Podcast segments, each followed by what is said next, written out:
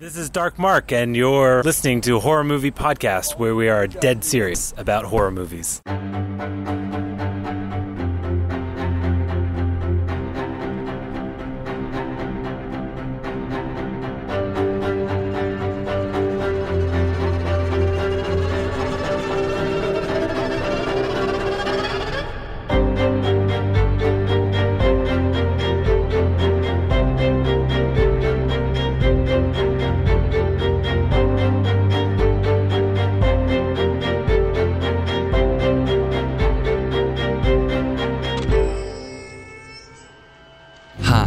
Welcome to Horror Movie Podcast, where we're dead serious about horror movies. We have a bi-weekly show that's released every other Friday, and this is episode 110. On Horror Movie Podcast, you hear in-depth horror movie reviews, especially for new releases, with ratings and recommendations to help you decide whether you should buy, rent, or avoid these movies. And I am your host, Jay of the Dead, podcasting from Salt Lake City, and my co-hosts tonight are... Dave Dr. Shock Becker from just outside Philadelphia, PA. And Wolfman Josh. And Jay, I was a teenage wereskunk. I've always known that about you, Josh. I'm so happy you guys are here. I'm really pumped for this episode because here joining us very shortly, we're going to have a special guest to give us the Sundance Film Festival horror coverage. And then also later in this episode, for those who got to the theater this weekend, I'm going to be bringing you a solo review of Rings. And in addition to Rings, after we do some TV coverage, we're going to bring you a Beastly Freak Bigfoot film and a film called Mercy and I Am the Pretty Thing That Lives in the House, for Josh's screaming online. And we also have a listener campfire tale that we'll be bringing you later on tonight as well. Good stuff. So stick around for that. But before we get into all that other exciting stuff, guys, Josh, I understand there was a little bit of kickback from our previous episode, as usual. Is that right? Yeah. Yeah. People were really mad at you. What? Are you kidding me? Like, I can't. Yeah. Except for this guy, Kagan, who came on and in defense of Jay and really liked what you had to say. I love Kagan, by the way. Just saying that. Putting it out there. Pretty much everyone else. Yeah, not happy. I think he defended you at one point, and then I think he said something he was unhappy with you at one point. I can't remember what that was. Here's the thing. Everyone is in denial because I laid out point by point why those two movies have the same story. Come on. Crickets. Okay, and then, crickets. You know, I think the thing that we can be most happy about here is Michael Fitzgerald's tweet, where he sent this photo from his FYE store locally, and he says, well, at least FYE believes you, Jay, and it's a shot of the horror section with No Escape sitting prominently on the shelf with Spit on Your Grave and Insidious. Oh, I love it. That's so thanks, nice. Michael. Thank you. Thanks for nothing. A thing of beauty. I really appreciate that. No, seriously, I don't know if we will ever stop fighting about genre classification. It's just it's like a trait or a characteristic of a horror fan. It's weird. Well, actually, I think we can stop tonight. I think we have the answer we've all been looking for, and this came to us via Frederick Ingram. We're going to have Kagan on tonight, who does the classical version of our theme, but this actually came from the originator of the HMP theme, Frederick Ingram.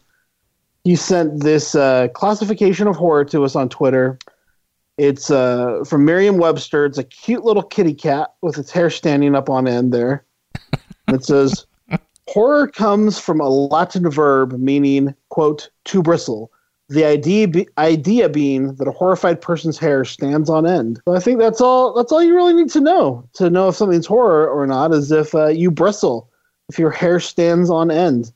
And as I put on Twitter here, we can just take our cues from this cute little kitten, and we'll know what's horror and what's not. And I know that's kind of a joke. And Frederick Ingram, he's a good buddy of mine, and he has a terrific sense of humor. So he's very clever like that. But guys, seriously, it's hilarious because you have an image of a little kitty cat, And even that can be horror. Because wasn't it in Jurassic World, right? Do you remember that quote in Jurassic World when he said, B.D. Wong says, a monster all depends on your perspective. To a canary, a cat is a monster. So just saying, no escape. Anyways, but Josh, I wasn't the only one getting grief this last time, which was kind of nice for once. You also got a little bit of kickback as well, didn't you? Well, people weren't necessarily going after me. They just think I'm an idiot because a lot of people really hate the Bye Bye Man. We got so many jerkwads saying that the Bye Bye Man was a bad movie, and I get it. It's certainly not for everybody, but it just frustrates me when people are like, "I give it a 1, strong avoid." It's like, give me a break. A 1, like. Have you not seen Jangel? Have you not seen? Like, I mean, there's in the history, in the breadth and width and depth of cinema, there are so many awful movies. The Bye Bye Man, I could see people are like, yeah, it's a little underwhelming. Yeah, maybe it wasn't edited too great, but like, come on. A 1 and a strong avoid. So anyway, I got in a couple little tiffs, and Kagan was mad at me, and Jonathan was mad at me, but I think we got those ironed out. But mostly it was just a lot of people on Twitter, and particularly at horrormoviepodcast.com in the comments, just saying, yeah, this is not great. However, there were a lot of people who were touched by my review, in so much as they were like, yeah, I didn't love it, but when Josh kind of gave his review, I realized it's actually not so bad. So I think what I'm responding to that's driving me nuts about this particular film is people just love piling on something. It's like this, it's the internet thing. It's just like, we've decided it's bad, and now we're all going to make fun of its name, all going to make fun of this movie. Most of the people out there haven't even seen it. Like, who was it? It was One Sick Puppy. It was like, oh, I can't believe the review you gave The Bye Bye Man. I haven't seen it, and I'm not going to see it, but I can't believe the review you gave it. It's like, what? Come on, like, Scott. One Sick Puppy, that is Film Criticism 101, sir. Come on. I think people love being snarky. They love kicking you while you're down. And I feel bad for this movie because it's got its problems.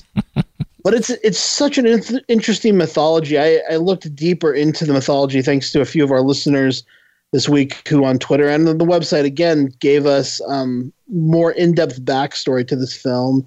And it's such a cool mythology. I think this film could have really benefited from a sequel or from diving deeper into the story, the backstory, because there's a lot there, and it's kind of cool, and it's kind of based on a true story as well. Cake Wolf was probably my favorite person who reviewed the film as a listener, because he just talks about how awful it is, how schlocky it is, how terrible the dialogue is. And he gave it a 5, but he says to buy it. He's seen it in the theater twice, and he said he'll probably see it in the theater again. And he sent us a photo of him walking into the Bye Bye Man for a second time. It says entertaining schlock horror movie that's unoriginal but fun. This second viewing was in support of Wolfman Josh. I'll probably buy it. So thanks to Cake Wolf for your support. There you go. Well, so Josh, a couple things about that. I have not seen The Bye Bye Man yet, but I will be seeing it because of your review, because of your feelings for it. I will see it for sure. Now, I just want to put that out there. That's the first thing. I feel a little bit bad about that. I will say, like, I was telling this to Projectile Varmin on the website. Like, the movie I was strongly recommending last week was Split. Like, if you don't go to the theater much, if this is your first time getting out in months to go to see a movie, I recommend seeing Split over The Bye Bye Man. But if you're like Projectile Varmint, and she says she sees every movie in the theater she can to support horror, please see this movie. Right. Yeah. Oh, okay. Well, so that was the first thing. That the other thing that you just said a few minutes ago, which I totally am on board with, I agree. Yeah, I mean, by comparison, this whole rating scale, like something like Jangel You gotta have room for a one.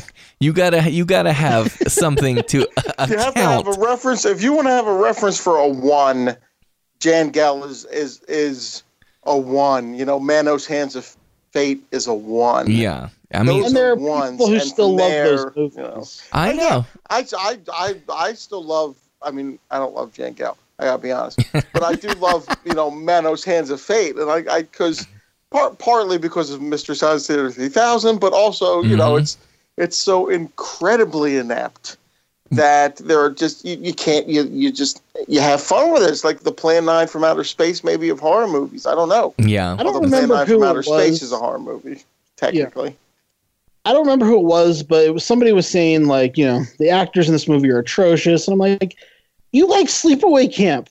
Like, I get it. Sleepaway Camp's a classic. It's fun, but the acting is not the strong suit. Right. I mean, you cannot say that anybody in The Bye-Bye Man is worse than anybody in Sleepaway Camp, for sure. And, you know, I was saying, like, at least half of the 80s slashers we watched in October were worse than The Bye-Bye Man. I just think there's this thing with recency bias, and typically people either love or hate, like, the newest thing, you know, due to this recency bias. And I just think people are way too hard on new movies. Agreed. You know, I totally agree with that. But Josh, there is one thing. So, and this is for the listener's benefit, you know, to side with, I'm going to call you out lovingly on one thing. I think of our whole warm, good-spirited community, even though they do come after us, it seems like, Josh, you're the one that resorts to the name calling each time. Like I think you're the name caller among our community. Now, no, Dave, back me up. You just did it a few minutes ago. We got so many jerkwads. Okay, you did some name calling. Let me say this, because I got in trouble with Kagan this week because I said that his comment about No Escape was ludicrous. And the reason I said it was because he said, I didn't hear any good arguments against Jay saying that No Escape wasn't a horror movie. True. But he hasn't seen the movie, so how does he know if our arguments are good or not? Like, there's no frame of reference to know whether or not our arguments... Well, actually, I think David had said at one point that neither you or I said anything. Like, we just kind of stayed quiet about it. What could you say? Probably because at this point, well, I haven't seen it. I've said that I haven't seen it. I have a lot that I could say, but it's not worth my time. And the listeners have said enough. Like, if you go to the comments at horrormoviepodcast.com, there are at least 5 listeners. I can figure out off the top of my head. There's Dino, Redcap Jack, David. Just those 3 alone laid out plenty of good reasons why No Escape is not a horror movie, but Green Room is. So... refer to those comments. Anyway, my main point here is that my main point here is that, yes, I use verbose verbiage a lot. I like you've called Red Cap Jack a butthead before. I'm just saying. I have, really? Yes, you have. You are a name caller. It's really hilarious. I say that to my wife too. I always tell her she's a name caller. And she's always surprised too. It's like name callers aren't really aware that they are name callers, but you do it. Hold on. I'm not actually a name caller though, but I am aware when I do it, and that's what I'm trying to get to is I say it because I think it's funny. Right. That's the only reason I'm saying. Well, of course. I think it's funny. I would not do it if I was actually mad. No. I would not say that our listeners who don't like The Bye-Bye Man are all a bunch of idiots if I really believe they were all a bunch of idiots. I just think that's funny to say. And absolutely. They're just jerkwads. Yeah.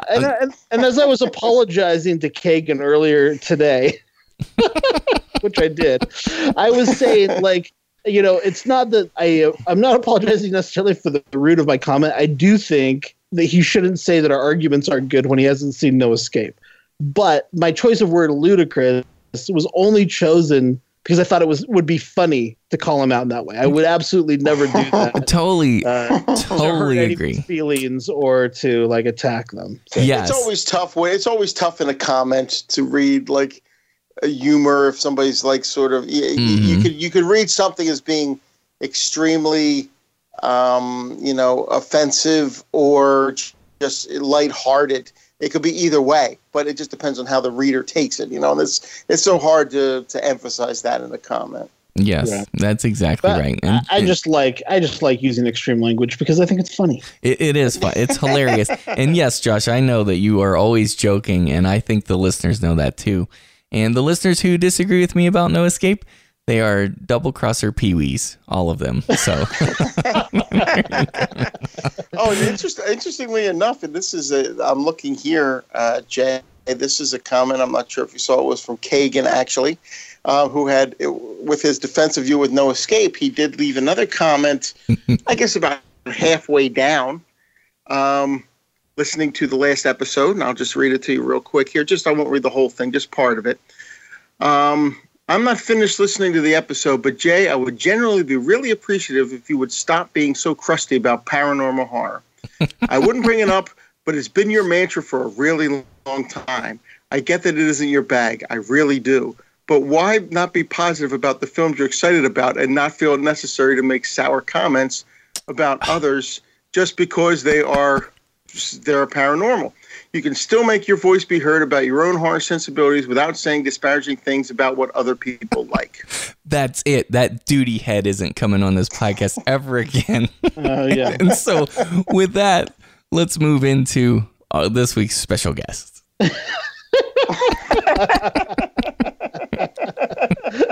All right, at this point in episode 110 of Horror Movie Podcast, the moment you've all been waiting for, we welcome back a special guest. He was actually the Horror Movie Podcast Listener of the Year in 2016. We welcome Mr. Kagan Breitenbach. Hello, guys. Oh, hey. Who's cheering for me? That's lovely. Everybody is. The entire community, brother. I don't even have a speech prepared. Well, my eyes are watering, even if you can't see it. That's so. Right.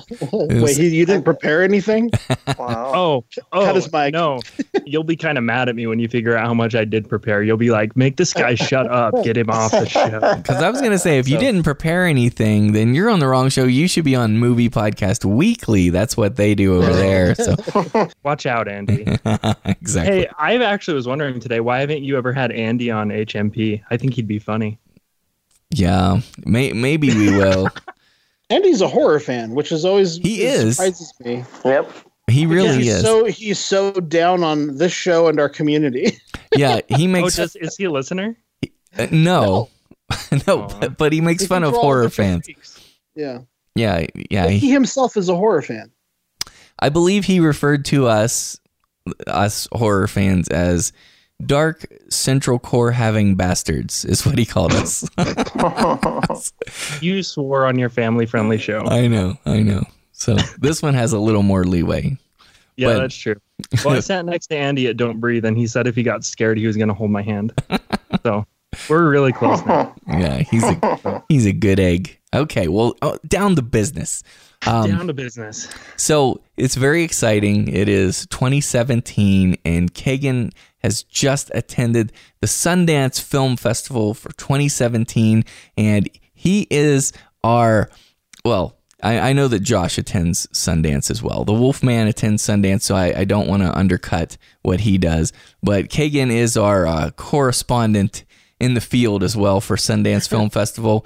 We appreciate him for that, to give us a sneak peek at horror. But before we get to that, Wolfman Josh, would you, in case, I can't imagine that the listeners aren't familiar with Sundance, but in case we have like a brand new listener, somebody who's young, maybe they're not up on the film festival scene, could you just give a little overview of what the Sundance Film Festival is? Sure. The Sundance Film Festival is an annual film. I sounded like I'm reading something, but I'm just saying this off the top of my head. Right. The Sundance Film Festival is an annual film festival. It's held in Park City, Utah, as well as Salt Lake City, Ogden, and a little bit in Provo, Utah. It was started by Robert Redford and a guy named Sterling Van Wagnen, who was at the time Redford's brother-in-law. Many, many years ago, as the U.S. Film Festival, or the Utah/U.S. Film Festival. Mm-hmm. And they started the Sundance Institute. They wanted to have this place where people could show their art films And they did that, and at the time they were doing a lot of the Institute stuff just right at the Sundance Ski Resort in Utah. So for people who don't know, actor Robert Redford has his own ski resort named after his character in Butch Cassidy and the Sundance Kid. And all of this whole thing began there at the Sundance Resort. Mm-hmm. They still do screenings there. Whenever I can, I watch the movies there because that's Redford's private screening room. But the festival's grown and grown and grown to become, at one point, probably the premier film festival in the world. Even above Cannes Film Festival? At some point, I think it was. Wow. I mean, I think now it's probably like third or fourth, but it's still one of the absolute most renowned film festivals in the world. It differed from those other festivals because while Cannes was a very important festival, Berlin, Toronto, Sundance really catered to American film and it really catered to independent film, whereas some of those other festivals were about big premieres. They were obviously, like in Cannes, they're about European film a lot of the time. Mm-hmm. But Sundance had a real focus on United States filmmakers and especially even indigenous Native American filmmakers. They were really about the U.S. And so that was something that set it apart. The film festival now has grown to the point where it's also all about celebrities and premieres, and they've fought against that. They've tried to limit over the last like 5 years or so, they've tried to limit kind of all of the celebrity hoopla and limit the big parties and the giveaways and that stuff, and tried to make it more about the film again. And they added some new categories that were more like independently based, like the next category. And the long story, or the short version of my long story, is that it's one of the best independent film festivals in the world. It's up there with Berlin, Cannes, Toronto. South by Southwest is now becoming the premier festival in the United States, I would say. Mm-hmm. It's starting to eclipse Sundance because it's doing what Sundance initially intended to do probably better than Sundance does now. Because I was going to ask you that. It's a little controversial, but do you feel like Sundance is slipping more into a commercialized film festival rather than just supporting the indie efforts? I definitely think they did for a time. I think they are actively working against that now. As I was mentioning, over the last 5 years or so, I think they're really trying hard to kind of like get back to their roots. That's good. But you know, they balance that with still wanting to have the recognition and all of that stuff. So it's interesting. Like, I don't think their documentaries, for instance, are as good at Sundance now as they are at a lot of other festivals, because their documentaries are very politically driven, big issue films, and they're not really about the filmmaking. They're more about the issues. Yeah. So, yeah. And then there are other film festivals that focus a lot more on like their midnight screenings, which are typically where they relegate the genre film stuff to. True. And so, a lot of films like Green Room, for instance, didn't premiere at Sundance. It did its final screening at Sundance. Mm-hmm. And because there were probably other festivals that were better suited to the type of film that it was. So gotcha. A Fantastic Fest is one that's growing. Tribeca is growing. I mean, and it has been huge. But that was a very long-winded way of explaining. No, I loved it, actually. What the Sundance Film Festival is all about. So it's held every year, mostly in Park City, Utah. There are screenings in Salt Lake City, Ogden, and Provo, and it's a lot of fun.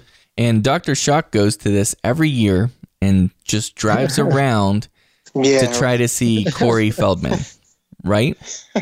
Is that what you do? Yeah, that must be it. Okay. I drive around looking for Corey Feldman. I've seen Corey Feldman.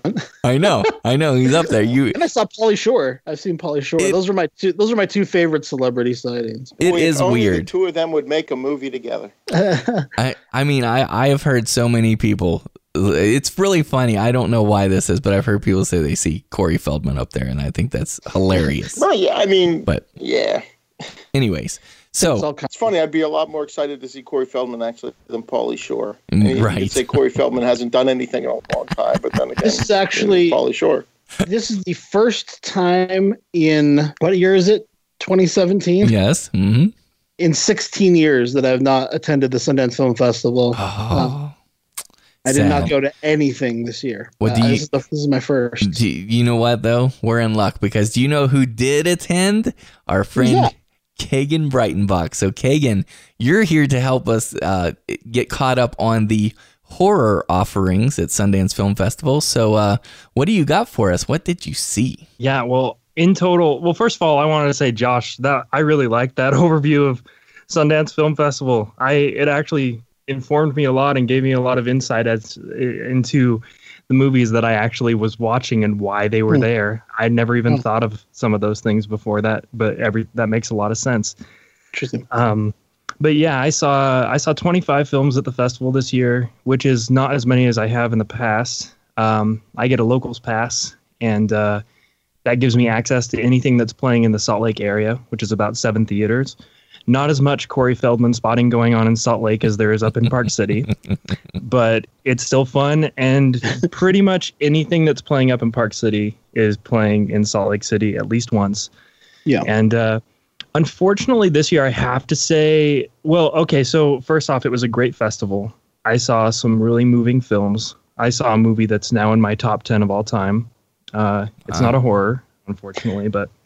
Kagan, not to interrupt you, but since we're kind of doing the Sundance overview, just drop some titles of big horror films that people would be familiar with that you saw first at Sundance. Yes. Over the years. Oh, yeah. And I mean, I haven't been I'm not a veteran per se, but I've been doing Sundance pretty regularly for the last 4 years. But The Witch premiered. Well, The Witch showed at Sundance. Mm-hmm. It Follows, I first saw it at Sundance. Under the Shadow, I saw that at Sundance. Well, you already said Green Room. I saw that first at Sundance. But I mean, Blair Witch, that was a long time ago, but that's another, just to name drop, horror films that have played at Sundance before. You saw 31 there, didn't you? 31. Yeah, I saw 31. And. I'm trying to remember. I know I saw Room 237 there. Oh yeah, which is not a horror film, but I did see that. Josh and I saw Dead Snow 2 together there. That's true. Oh yeah, that was a couple years ago. Yeah. Mm-hmm. Oh wow. Yes. I wasn't as much of a diehard horror. It's your guys' fault. It's your fault. I was like a horror. It was pretty minor, and now it's the only thing I talk about. So that's awesome. Yeah, it's your fault.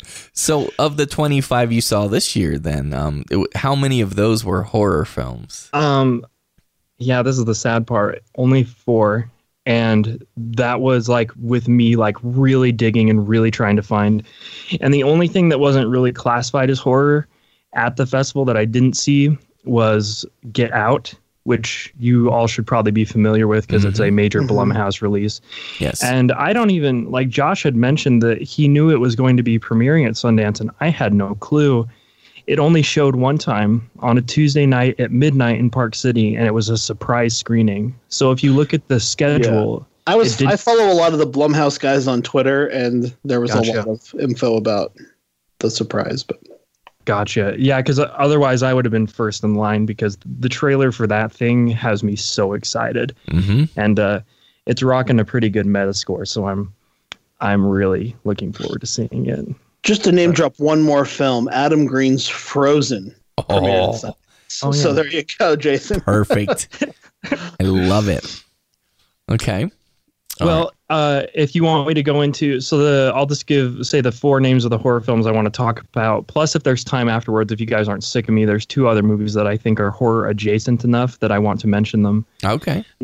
So the first one is XX, which you guys had mentioned on the show last week, and then a French horror film you also mentioned called Raw, and then an Australian movie called Killing Ground, and then. A horror comedy called Snatchers that I actually got to work on. So, ooh. Yeah, you got to work on it. Can we start with that one? I did. Very intrigued. Oh, you want to start with Snatchers? Well, huh? Okay. Sorry, I don't want to mess up your order. You had plans. No. So, well, no, I mean, other than I have a political agenda that's not like in the first couple one. Don't worry, it's nothing annoying.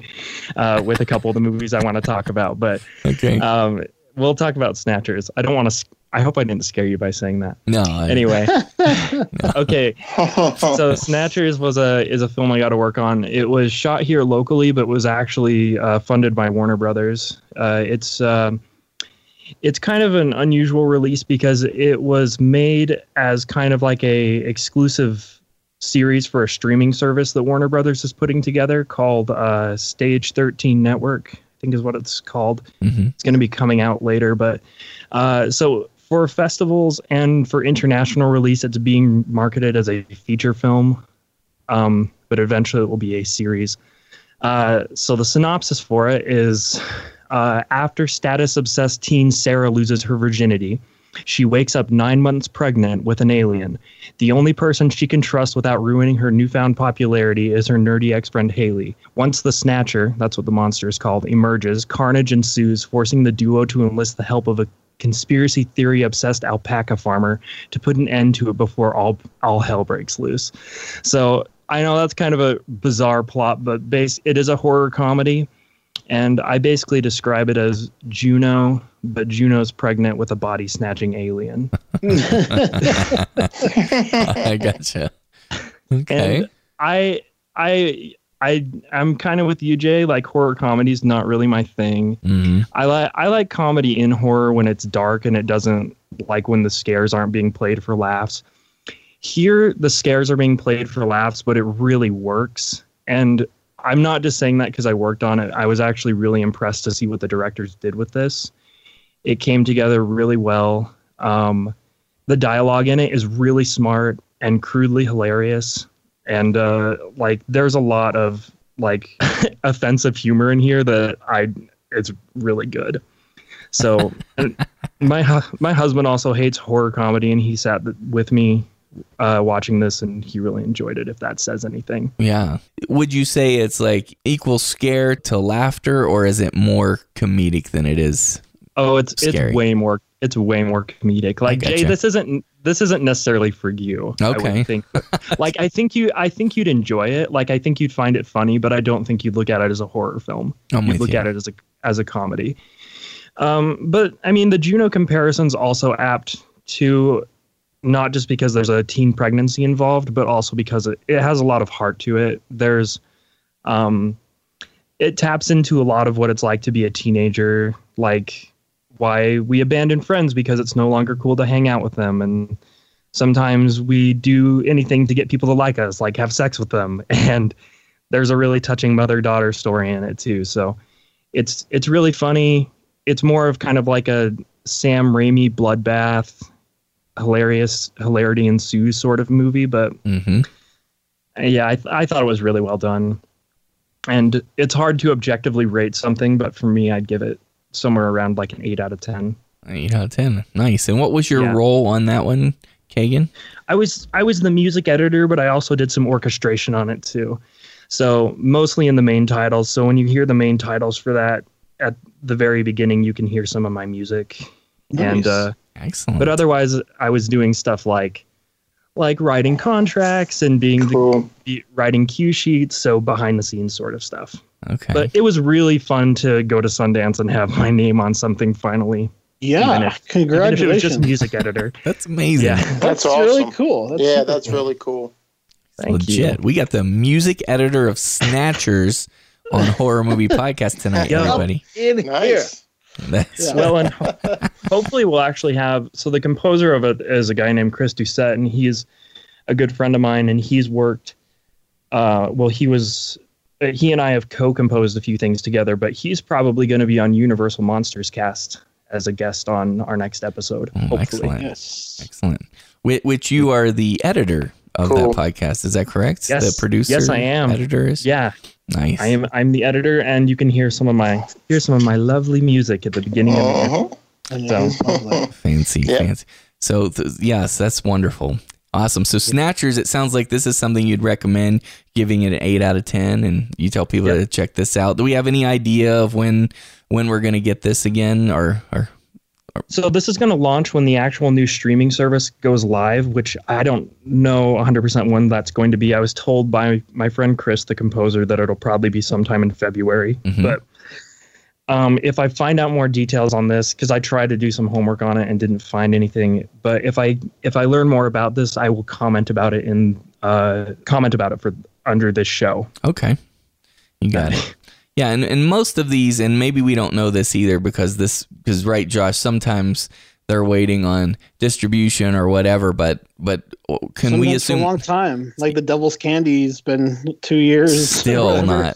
Yeah. So these four films you're going to talk about tonight, they aren't necessarily going to be out in 2017, but the goal is for them to release this year, right? Yeah. And the next two I want to talk about actually for sure are coming out in 2017. Like, they've been picked up. They have release dates. Oh, so, okay. At least those you have something to look forward to. So did you guys have want to know anything else about Snatchers, or should I go ahead to the next one? How did the screening go? The audience responded to it really well. It was lots of laughs, people, which is what you want in that situation. Yeah. It was the sound mix sounded great.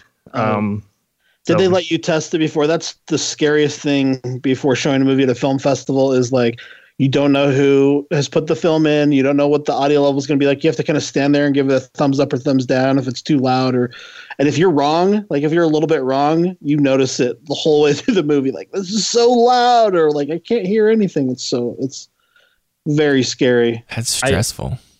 I actually don't know, because I know the sound designer on this as well, and he said that when they saw it up in Park City, because it premiered up in Park City, and then I saw it when it played in Salt Lake a couple days later, and he said the mix in Park City was like melt your face off loud.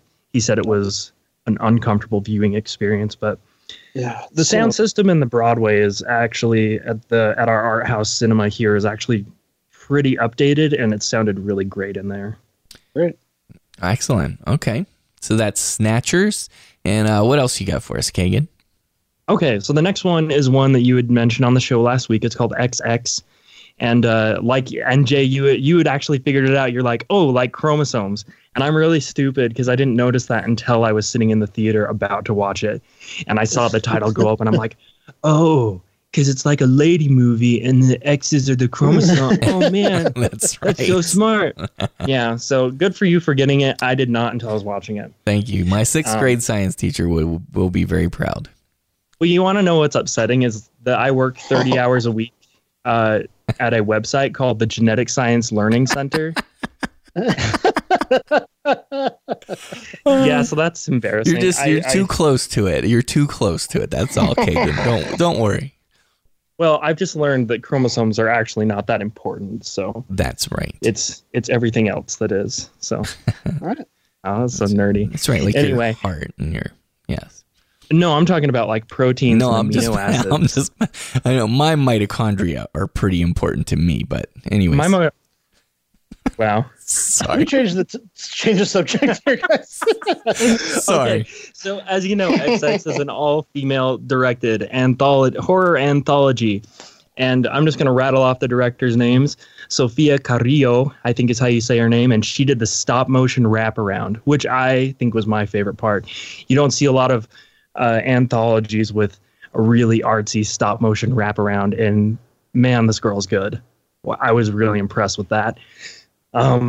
There's an up-and-comer named Jovanka Vukovic, and she directed the first segment called The Box. I thought that was really strong, and I actually got to meet with her after the screening. She's got beautiful long red hair, and she's incredibly nice. And I know she's working on a feature, a horror feature coming up, and I really hope that. I'm really looking forward to that. And cool. Then we have Annie Clark, a.k.a. St. Vincent. This is her directorial debut. She did a segment called The Birthday Party. Then Roxanne Bennett. Because I'm a fan of her music, but I was leery to hear that she was directing a horror movie. Yeah, so I think 3 out of the 4 of these installments, because the wraparound's just, it's the wraparound, but 3 out of the 4 installments are pretty horror. The Birthday Party was more horror comedy. Okay. And it's kind of like silly Coen Brothers comedy, and I think it worked. It worked pretty well. Like I said, I love the Coen Brothers, but yeah. Yeah. And me too. Like I said before, like horror comedy is not necessarily my thing. So I think I'd still be interested to see what she has to do next, but hers wasn't necessarily my favorite. I didn't dislike it per se. It was just I'm like, eh. This is silliness in my horror movie. I don't want this. It's funny, though, in the Q&A, though, they said that her segment, The Birthday Party, was actually supposed to be, really intense and gross, and they decided to go in a different direction with it. But maybe, I don't know. And then Roxanne Benjamin did the segment Don't Fall. And then this one should be a familiar name, Karen Kusama, I think. Well, Roxanne Benjamin I like as well. She was did Southbound. She was one of the Southbound segment directors, which I really enjoyed Southbound quite a bit. And I love Karen Kusama, by the way. She is... Oh, it's Karen. Yeah, that's how she pronounces it. But I love her from The Invitation and Girl Fight. Yeah. Girl Fight, yeah. Jennifer's body is underrated, actually. I think it had a lot of backlash, but I think it's actually better than it gets credit for. And Jennifer's body's a 10 out of 10. Let's be honest. No, I'm just kidding. Sorry. So bad. Well, I think her segment was probably the best on a technical level. Like, you could tell that she was probably the most savvy filmmaker. Mm-hmm. Directed Aeon Flux. I mean, she's been through the grind. Oh boy, she's paid her dues. It's terrible, but she, I mean, big effects movie and just having a bomb on her hands. I mean, she's been through the ringer, so she knows what it's about. Mm-hmm. Well, I'm glad to see her come out on the other end, because The Invitation is damn good. Yes, sir. Absolutely. Well, so each director on this anthology was given creative freedom. They were kind of just like given like the same amount of money and said, here you go, go make what you want. But what was kind of interesting about that is they all had some of the same thematic material. Like, they were all kind of like family oriented. Like, they dealt with horror that happens in the family. And my two favorite segments, the first and the last, dealt with parent-child relationships. Oh, love it. Yeah. And the stories are also told like primarily from a woman's perspective too, which makes it feel more unified. But overall, I liked it pretty well. My main criticisms are just that the budgets were so small that they didn't look as polished as I think they could have. I was told afterwards that they were only given like $100,000 each to make their respective segments, which to have a really nice looking film, like, and we're talking like 20-minute films here. That's not very much money at all. Mm-hmm. Also, just like a subjective criticism is that, you know how when you guys were talking about our anthologies and shorts, that anthologies are basically a collection of short films. Yeah. And short films work best when they kind of have like a setup, a build-up, and a punchline. Mm-hmm. Yeah. And these didn't really have much of punchlines as much as they had setup and build-up. And that kind of felt funny to me. I wanted, like, I actually kind of would have loved to see the first segment taken and made into a feature film. What was the first one again? The Box. Okay. And that was directed by Jovanka Vukovic. And so I'm really excited about the Birthday Party cast. It's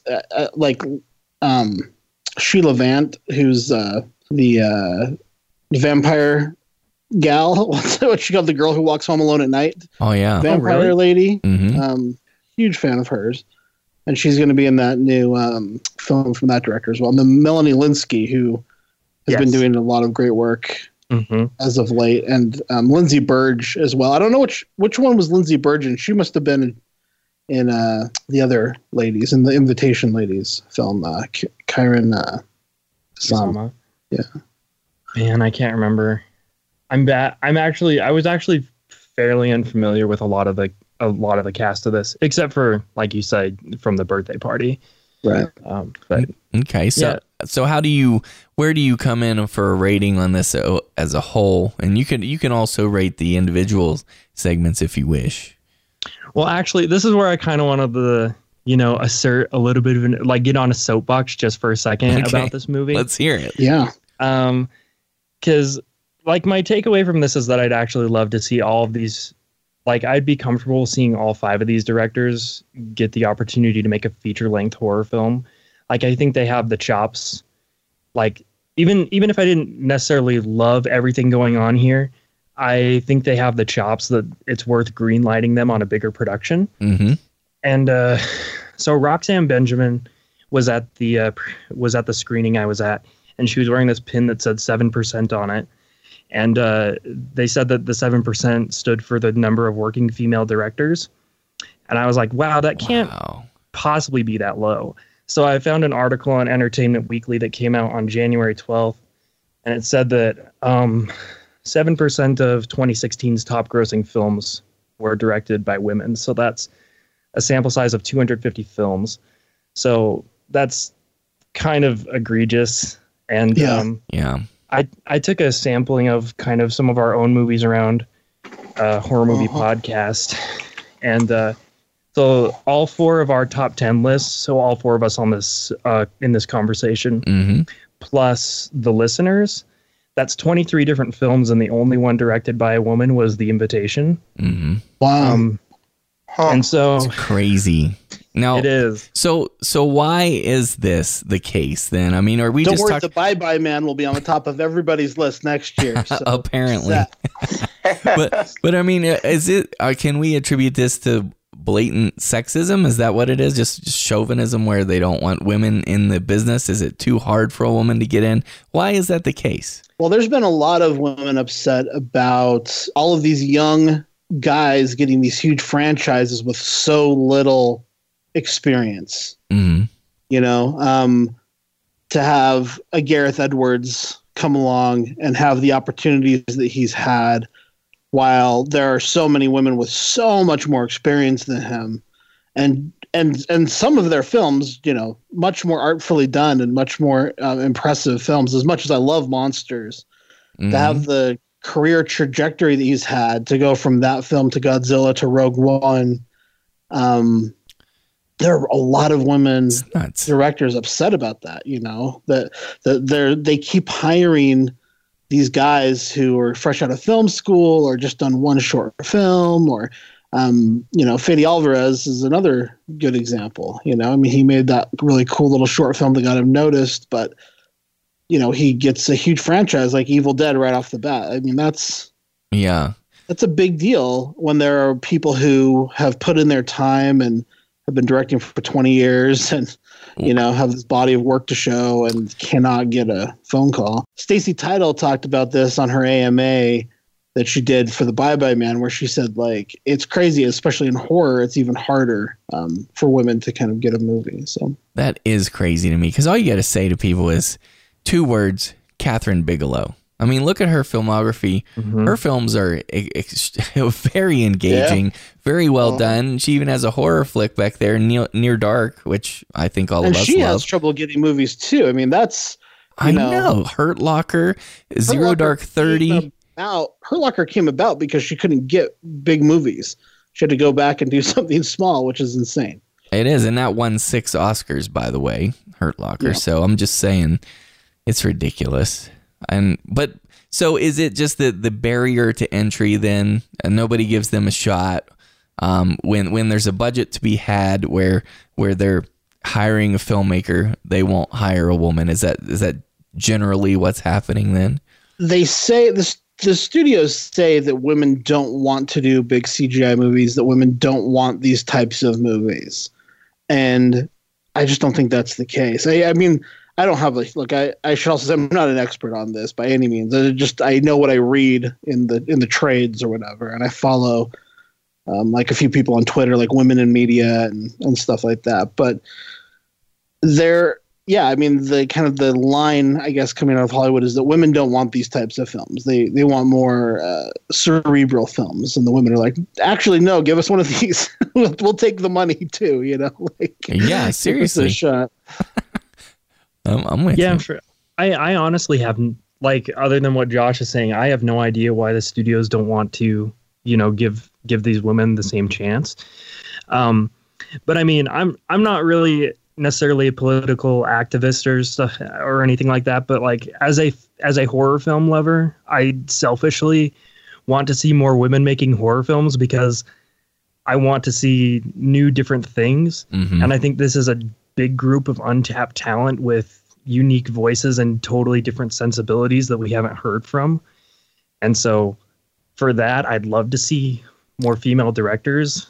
And I think XX is actually kind of important in that conversation because, am I going to buy this movie? No. Am I going to watch it again? Probably, but I can easily recommend it. I think it's a good anthology movie, and it's at the same level of like the VHS movies. But I think XX is more important because it could be it has the potential to be this vehicle to act as a platform for upcoming horror, like female horror directors, to like show their chops in a 20-minute short. And I don't know, just be like, look what this person can do. I don't know.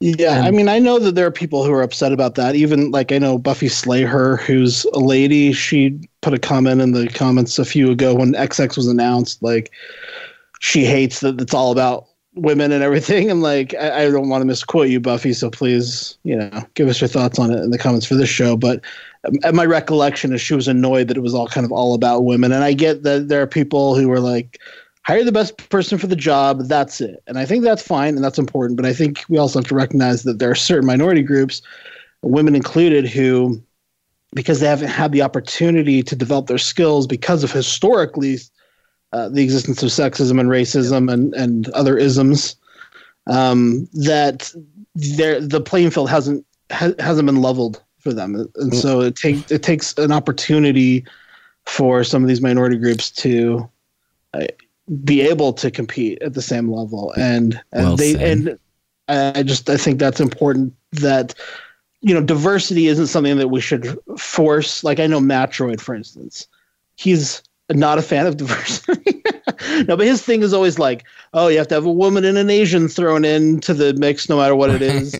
Well, and it's just like, or he's really upset that the Dark Tower is Idris Elba because he's a fan of the books and he doesn't think that's representative of whatever. So he doesn't like false diversity. And I would agree. I don't like forced diversity. Well, yeah. But what I think it should be is representative of the culture we live in. So if we can have the world that we see on screen look like the world that we live in. Exactly. I think that's enough. I agree with that. That's not the case right now. And maybe, and I don't know if this is accurate either, as far as like what Buffy Slayer said, but like to chime in with you, Josh, I think the fact that, like, if you do hire a woman, you know, director, I don't think it needs to be this patronizing, hey, look, there's a woman, or there's a woman here doing this, and you know what I mean. That's one thing that bugs me, is when you do put somebody in and then they make a big deal about it. I don't think there should be a big deal about it, like a parade. Sure. Like, sure. I don't know. That's kind of offensive or patronizing or something. I hear you. But anyways, so Kagan. Yeah, and I totally see what you guys, I totally see that side of the argument too. Like I was talking to my husband about it too. And he's like, well, you know, because the next movie I'm going to talk about is also directed by a woman, but there's like no mention of it at all. Like, right. Like, whereas XX uses it as promotional material. Mm-hmm. See, like, I get that, but I also think that, like, sometimes when the playing field is so disadvantaged, like, sometimes you have to do something to level it. So, well, as her little horror brother, or her horror little brother, I would like to nominate from our community Projectile Varmint to make a film and be the director. Do it. Yeah. Did you see that? There you go. See that, Josh? You're her horror husband, and that's Doc's right. And Doc's her horror nemesis. But which is amazing, seeing as we had so many of the same movies on our list. That's right. But wait, why is he the nemesis? I don't get it. Dr. Shock. Well, you know how he is. He's provoking everyone week after week. Yes. Week after week. I liked it when he escape and yeah, I like it how he was provoking all the listeners last week by calling them all out. I know. Right. Calling them hypocritical and stuff. Jeez. Dave. Hey, if I could just break in for 1 second, I've misquoted Buffy Slayer 2 episodes in a row now, so I thought I should just find her comment and read it really quick. So, let's do it. This is what she says. I love anthologies, so when I saw some info for this pop up on a few horror news sites a couple of weeks ago, I was pretty excited for a new one. However, I was a little put off by the, quote, all-female directors marketing that was going along with the film. I get that an all-female directed horror anthology is a novelty, but I just find it a bit annoying. Agreed. That's all she said. Yeah, that's fair. Buffy, I think I connected with you right there when I tried to chime in on what you said way more articulately than the way I said it. So anyway, okay. So you gonna give us ratings for this, Kagan, or are you just gonna tease us? Yeah, no, I give this a 7 out of 10. Okay, I say it's worth checking out. I think that it's worth supporting, and I have a release date. It's going to be in limited release, and on iTunes and Amazon on February 17th. So very, very soon. Yes. So you can have the chance to watch it and argue about it on the message boards if you want. Can't wait. I do want to, I will put this in the show notes, but I do want to recommend people who are skeptical about this thing to just read one little article. It's not going to kill you. It's on IndieWire, and I'll put the link. The headline is, "New Study Reveals That More Female Directors Were Behind the Camera in 1998 than in 2016. And there are a lot of the issues discussed in there that we have talked about, and it's worth reading. Wow. Okay. Just curious, does it give an answer or a theory on why that is? You're going to have to read the article to find out, Jay. Because if you said it didn't, if it didn't even at least theorize, then I probably wouldn't read it. But if you're telling me it is, I'm definitely going to read it, because I like definitely read it. And here's one other. This one is interesting. It's the same writer for IndieWire, but this is the article I was referring to before. It says, "Female directors want to direct blockbusters. Here's why they don't." And then, yeah. Okay. It's really interesting stuff. That's awesome. Okay, so Kagan is giving XX a 7, and the release date is February 17th, and that sounds good. Anything else on XX, Kagan? Nope. That's it. Love it. And I'm gonna drop the agenda moving into the next one, because I'm just excited about this movie. This movie's called Raw. Raw. And you mentioned it on the show last week, and it's easily the breakout horror film of Sundance this year. It is the one to see. Pumped. Let's see. Oh yeah, I have a synopsis. I don't know if you guys want me to read that. Do you want that? Yeah, bring it. Sure. Okay, so if you're really intense about, spoilers and synopsis, go ahead and skip the next 30 seconds. So everyone in Justine's family is a vet and a vegetarian. At 16, she's a brilliant student starting out at veterinary school, where she experiences a decadent, merciless, and dangerously seductive world. Desperate to fit in, she strays from her family principles and eats raw meat for the first time. Justine will soon face the terrible and unexpected consequences as her true self begins to emerge. So this thing is kind of crazy, and it's a lot of fun. Yes.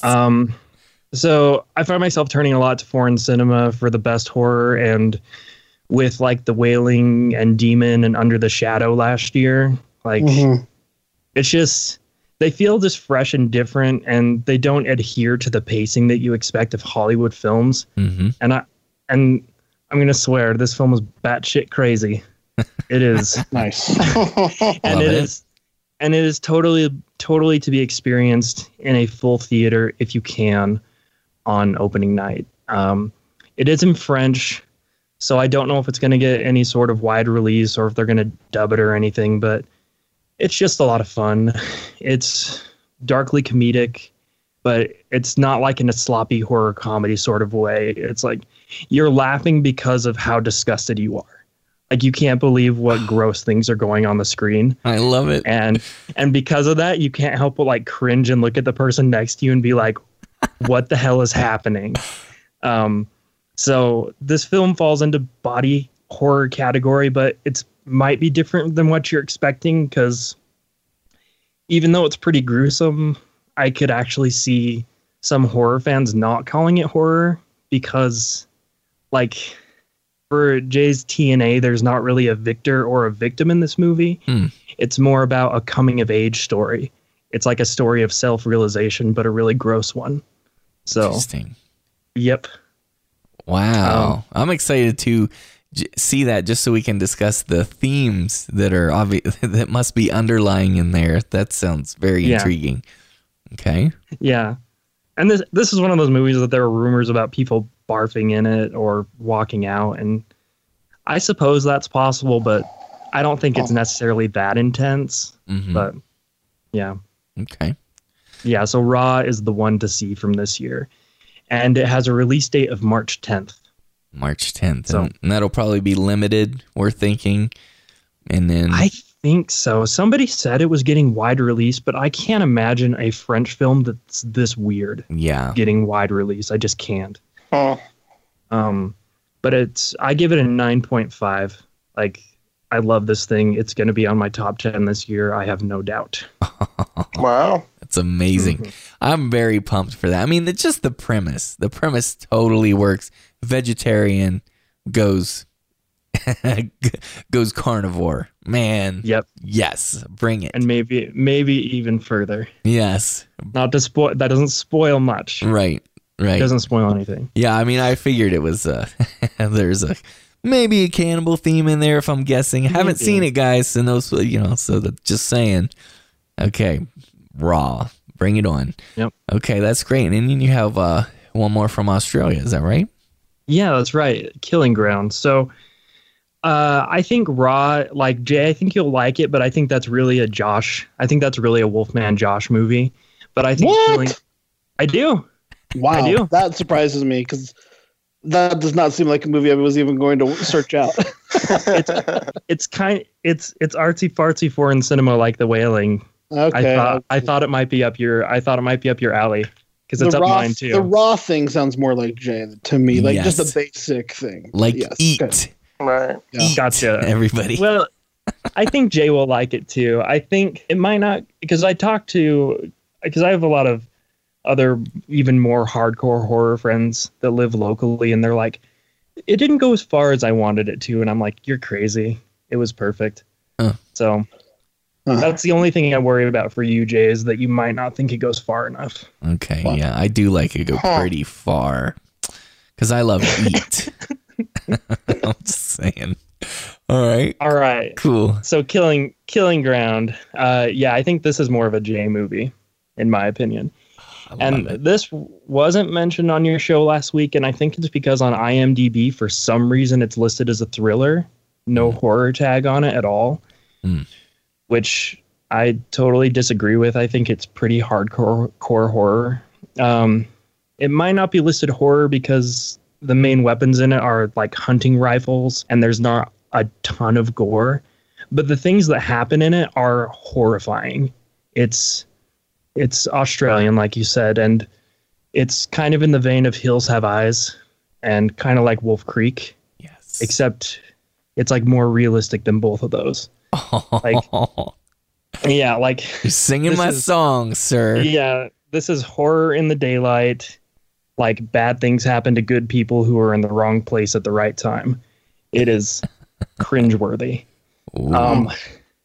So... Sounds like you compiled that review from a list of Jay's favorite things. I know. I'm so pumped right now. I can't even stand it. Yeah. I mean, people said there was walkouts for Raw, but for me, like, I would more likely walk out of Killing Ground just because it's so damn mean-spirited. It's something Roger Ebert would have walked out of.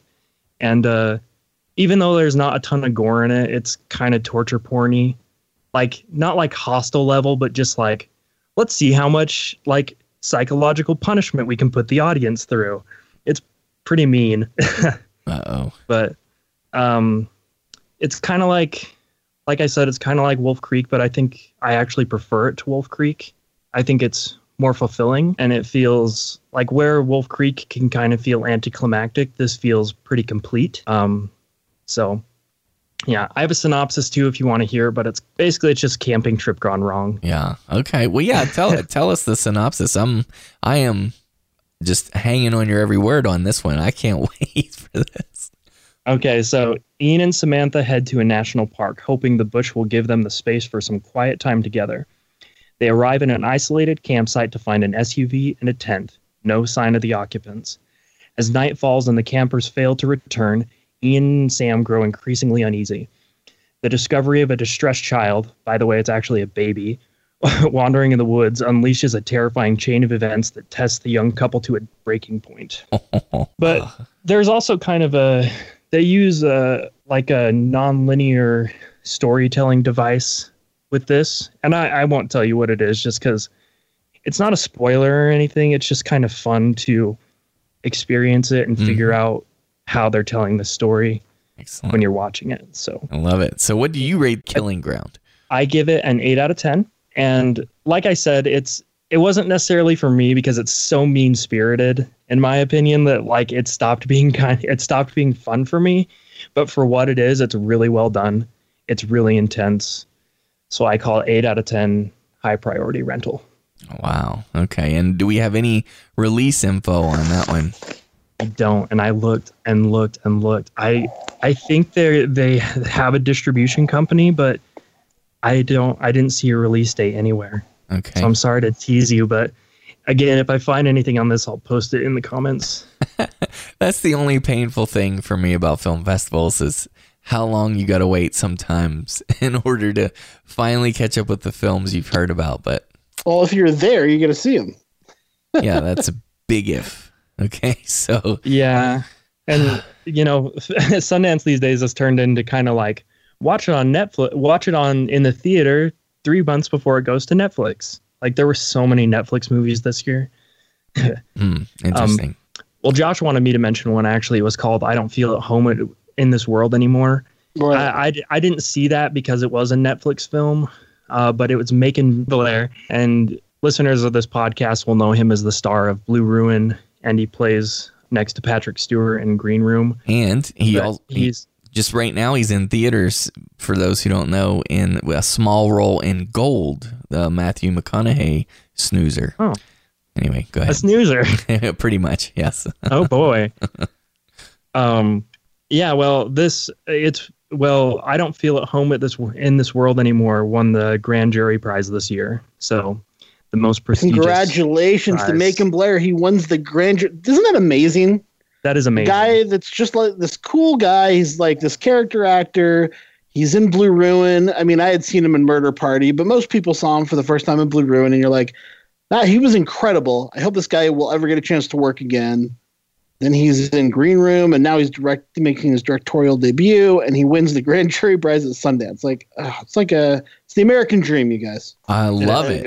And this one is like a crime thriller, which is totally up my alley. And you said this is going to Netflix really soon? Yeah, I mean, I don't know exactly when, but typically when a Netflix film goes to Sundance, it'll be on Netflix within a month or two.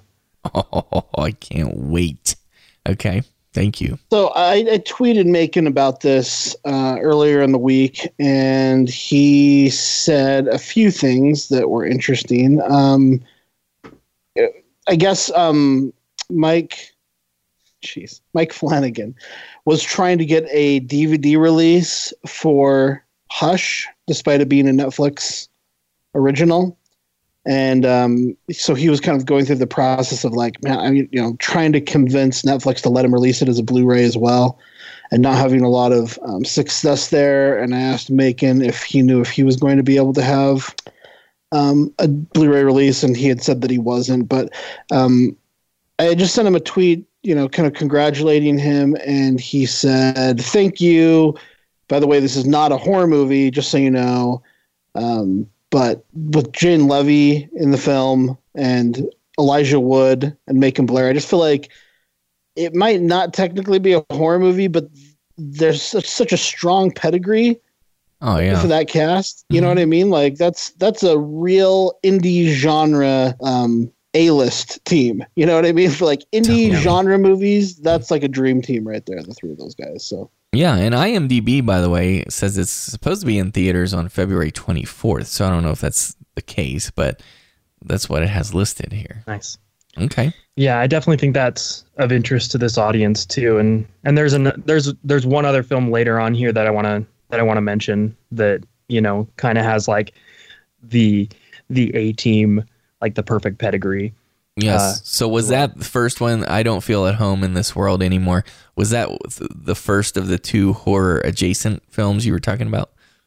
No, it wasn't. That was just one I did because I didn't even see that because at Netflix at Sundance, when you have when your time is so sparse, you really want to see, the stuff that you might not get a chance to see otherwise. And that's why I edged out something else other than I Don't Feel at Home in This World Anymore. Okay. So, but yeah, if I know I've been on this call maybe longer than you had planned, but if you want to, I have two other horror adjacent things that I can quickly go through. Yeah, I'm loving it. Let's hear what's next. Okay, so the next one's called 7852. So it's written 78/52, and this is actually a documentary, and it's about a documentary about a single scene from a movie. It's about the shower scene from Psycho, and going into it about this. Oh, I loved it, Josh. I loved it. Oh, and IFC Midnight picked this up, right? Is that correct? Yes, they did. They did. So I kind of felt skeptical going into this, like I did with Room 237. I was like, can they really like Room 237 was about conspiracy theories about a film. 7852 is about a single scene. Like, how are they going to contain this? Yeah. And I was blown away because they have tons of interviews in there from lots of, like, it's kind of fun to play celebrity spotting when you're watching this too. It's like, oh, look, it's that person and that person's there too. But they don't start the shot by shot breakdown of the shower scene until maybe 40 minutes into this. All the lead up to it is like setting the scene, like talking about what cinema was like up until that point, how kill scenes were handled in cinema, like what Hitchcock's career was like what was like, wow. Like what was society like in the 1950s, and why did it bubble up and turn into the shower scene in Psycho? And like, for me, I've seen Psycho and the shower scene. I could almost say maybe 100 times. Like, I've watched that movie so much and seen the shower scene everywhere. And I learned things about it from this movie that I never thought I would. And they point out details in the film that I never had noticed before. And man, like, you could tell Hitchcock made Psycho so he could put in the shower scene. It took them 7 days just to shoot that one scene. Wow. And the title, if you're wondering, 7852, refers to 78 different setups and 52 different cuts. And that kind of just tells you how complex that sequence is. Oh, cool. So cool. Yeah. Yeah. It's so awesome. Cool. Yeah. And I mean, I had a quote from Hitchcock that he said that they put in this film that I thought was kind of funny. It says, "I once made a movie rather tongue-in-cheek called Psycho. The content as such was, I felt, rather amusing, but it was a big joke. I was horrified to find that some people actually took it seriously." And like, it's funny that like Hitchcock really did just want to make this for the shower scene, and he didn't really take the rest of the movie very seriously, and yet it's like his masterpiece. That's incredible. That's the kind of thing I can imagine Hitchcock saying, also just to screw with people, because that's true. Yeah, he did that kind of stuff all the time. If you read his interviews with Truffaut, and mm-hmm. Definitely, yeah, that's excellent. But what do you rate that one? I give it an 8.5 out of 10. Okay. But I think it has the potential to be even better because, like, he said in the Q&A, I met this director afterwards as well, and he said that he has an interview lined up with Martin Scorsese and a couple other people. So nice. So he's hoping to juice up the movie even more. But it's 9. Like, out of the movies I watched at Sundance, the time passed the fastest watching this because I was just like hanging on every word. I was like, oh, and then what happened? And what else? Yeah. And it's 91 minutes as it is right now, right? I mean, oh yeah, I could watch it at 2 hours easy. Excellent. Oh, that's cool. And so we don't have any info on the release of that one yet. 52, because that wasn't one of my main things I was talking about. I didn't write down a release date, but okay. I'll look. I'll look. IFC Midnight has. Oh, they told me. I'll have to look. They just said later. If IFC Midnight has it, that means it'll be out, which is awesome. I tweeted them about it, and they said it just later this year is all they said. So it'll be out the 17th. Okay. Well, that's good. We'll take it. Can't wait for that. All right. Okay. And then the last one I talk about, and then I'll let you guys go, is a movie called Thoroughbred, which is definitely not a horror film. It's horror adjacent. But I would love listeners of this podcast to be like, no, it is a horror movie. Put it on your top 10, because I love this movie too. It's a dark drama, dark comedy, but it's been referred to as a bit of a neo-noir. And the synopsis is, two teenage girls in suburban Connecticut rekindle their unlikely friendship after years of growing apart. In the process, they learn that neither is what she seems to be and that a murder might solve both of their problems. So the reason why this is important to me to bring up is because it stars Anya Taylor-Joy from fame in The Witch, yes, Morgan, and now Split. Yes. So she's turning into a modern horror icon, I think. I love her. Yeah, me too. And then Olivia Cooke from Bates Motel and Ouija, so among other things. Mm-hmm. Yeah. And this movie is all about the performances. And I knew those two were good, but damn, like this brings it to a different level. And like Olivia Cooke is like the reason to see this movie. I was expecting you to say Anton Yelchin as well, right? Is this one of his final... I'm getting to it. Sorry. I'll shut up now. Go ahead. Okay, so Anya Taylor-Joy is like, she's does an impeccable job with the acting, and like I love her. Like she has this gorgeous Hollywood look to her, and the way like the makeup artist for this did an incredible job of just like painting, like using her face as this canvas, and she has all these really classy old Hollywood close-ups, and I'm just like, oh, Anya Taylor-Joy.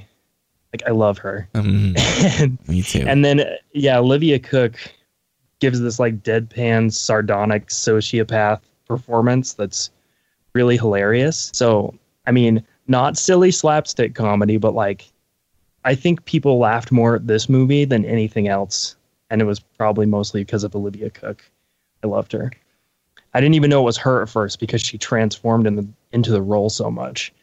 And then, last but not least, is Anton Yelchin. And this is actually one of two films, at least two, there may have been more, in Sundance that he was in this year. Both posthumous releases. That's how you say that word. I always forget. And this one and Rememory was the other one. And... they were both kind of like character actor parts. I was so surprised because he's definitely a minor part of this film, but like they were kind of like Peter Lorre sort of things. Wow. I was like, this is such like a fascinating direction that his career was taking. Huh. Like it made me so sad because I was like, I would have loved to see him like do character acting. Yeah. And we got two really good ones in this and Rememory. Yeah, so anyway, I think because of those three performers, Thoroughbred is worth watching, and I also give it a 9 out of 10, and I say buy it. I'm going to buy it. Yeah, I'm really sad, though. I know, that's so heartbreaking to have lost him. It's a 9 out of 10 on Thoroughbred. That's great. And I got to know, Kagan, before you go, because you've done a great job covering all this, but... you said that you saw a movie that wasn't horror, but it is now in your top 10 films of all time. You got to tell us what that is, because we're all cinephiles here. Yeah. So that movie was called Call Me by Your Name, and it's a love story, and it takes place in Italy and in 1983, I think, and it's like 2 hours and 10 minutes, so on the longer side, but. Like, you know how after you watch lots and lots of movies, you kind of get this feeling of like, I don't know if the cinema is ever going to make me feel like pure joy again, and like really touch me. And this movie, like, it got me in all the right places. And I just felt like rediscovered like love and joy and just happiness in cinema. And I know that sounds so corny, but just like, every moment of watching this movie was like, I just felt so happy watching it the whole time. It's totally on the opposite end of the spectrum from horror, but it's just this little story about two people falling in love. And I mean, I'd lie if I say I wasn't like personally connecting to it, because it's a gay love story. But like at the same time, most gay love stories are like super tragic and they never work out. And like everybody dies, and this one, you know, it's just really sweet and tender, and I think everybody should watch it. And it's not just my own personal connections to the film, because I went and looked at other critic reviews. It's got like a 97 on Metacritic. This thing is incredible. It's pure, beautiful cinema, and it's a 10 out of 10, and in my top 10 now. So nice, man. There you go. Did your husband get to see that one as well, Kagan? Yeah, we watched it together. Did he love it as much as you did? Oh yeah. Okay. Oh yeah. And awesome. It was fun because it was the last film we saw in the festival. And at that point in the festival, you're getting like totally burned out. You're like, it's been 9 days. I've seen so many freaking movies. Like, I don't even care. Like the first 5-10 minutes of this thing, it starts up. I'm sitting there like, oh yeah. And then what happened? Uh-huh. And then it just hooked me. Right. And so for a movie to hook me after seeing 24 others and just like be the most special, wow. I have no doubt we'll be hearing about it at award seasons next year. Mm-hmm. Okay. And that's called Call Me By Your Name in 2017. That's right. Okay. Gotcha. Thanks for telling us about it. Okay. Mm-hmm. So anything else, Kagan? By the way, just side note, I don't know how my co-hosts feel about this. I think Kagan has done a fantastic job as our Sundance horror correspondent this year. Absolutely. Absolutely, dude. Next year, we'll go with you. Yeah, seriously. Yeah, definitely. Yeah. Oh man, I would love to get to Sundance at some point. Doc, you would love it. I feel like you'd just be like a kid in a candy store. You could wear your Corey Feldman shirt, Dave. Yeah, right. It'd be awesome. Okay, so Kagan, we really appreciate you. Go ahead. What were you saying? Sorry, I wanted to drop 3 other titles. Not going to say anything about them, just saying that they're horror adjacent. Colossal was one that played at Sundance. You mentioned it on the show last week. It has Anne Hathaway in it. It's a monster movie, but it was confirmed to a few friends of mine that it is not a horror movie. I was going to mention, I had forgot to say in my preview that it's a kaiju movie, and I completely spaced mentioning that when I talked about it, I think, so... I don't know. I'm curious because kaiju sounds like horror is enough of a horror for me if it's a monster movie. Well, it's like, okay, is Pacific Rim? Well, it has horror. I mean, it has monsters in it. Right? The kaiju are. Yeah, I mean, they're monsters. Yeah. I know what you mean. Okay. And then another one called Berlin Syndrome. It was marked as a thriller, but I think this audience might be interested in it. And then lastly, one called Walking Out. It's another Jay of the Dead style movie about things going wrong out in the Montana wilderness, maybe involving wildlife. Yes. It's not a horror film per se, but it has like aspects of that. And it was in my top 5 favorite at the festival as well. So Walking Out is one for you too, Jay. So I can't wait. I love stuff like that. Okay. There you go. And that's all I have to say. So you can finally... wrap it up. All right. Well, Kagan, you are extremely valuable to Horror Movie Podcast and our community. We're grateful for your friendship and support. You do a ton for us. So thanks for your coverage. And please let the listeners know where they can catch up with more of your work online. Yeah. So you can find me at KaganBreitenbach.com. And if that sounds hard to spell, then just look in the notes for this episode. Right. But if you're a filmmaker and you are working on a project and you have a vision for music, don't hesitate to send me an email. I love hearing about, especially if you're an HMP listener. I'd love to work with anybody in this community. But also, if you want to listen to some of my quartet music, you can find it at youtube.com/quartetmacabre. I have some horror covers there.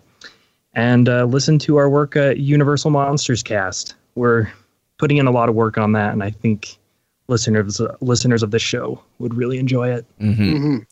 There's no doubt about that. Yeah, and so if people aren't aware, I mean, the music at the beginning of this show, our theme music has been enhanced by Kagan's abilities and his skill.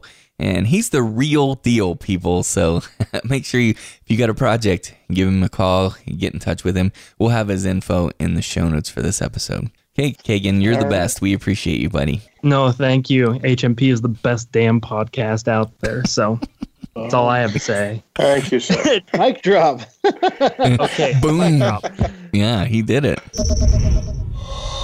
All right, it was great to hear from Kagan. We're always thankful when he's on the show. And now let's move into something I've been really intrigued by. Josh says he has a new horror television show to tell us about. Is that right, Josh? I don't know. We're going to have to let the listeners be the judge of that one. We're going to have to see where things go. I've just watched the premiere episode of a new television series. But first, I have to tell you a story about a boy named Roberto Aguirre Sacasa. Okay, Jay? Okay, I'm ready. This is story time. Settle in. All right? I'm ready. So this young man is a playwright.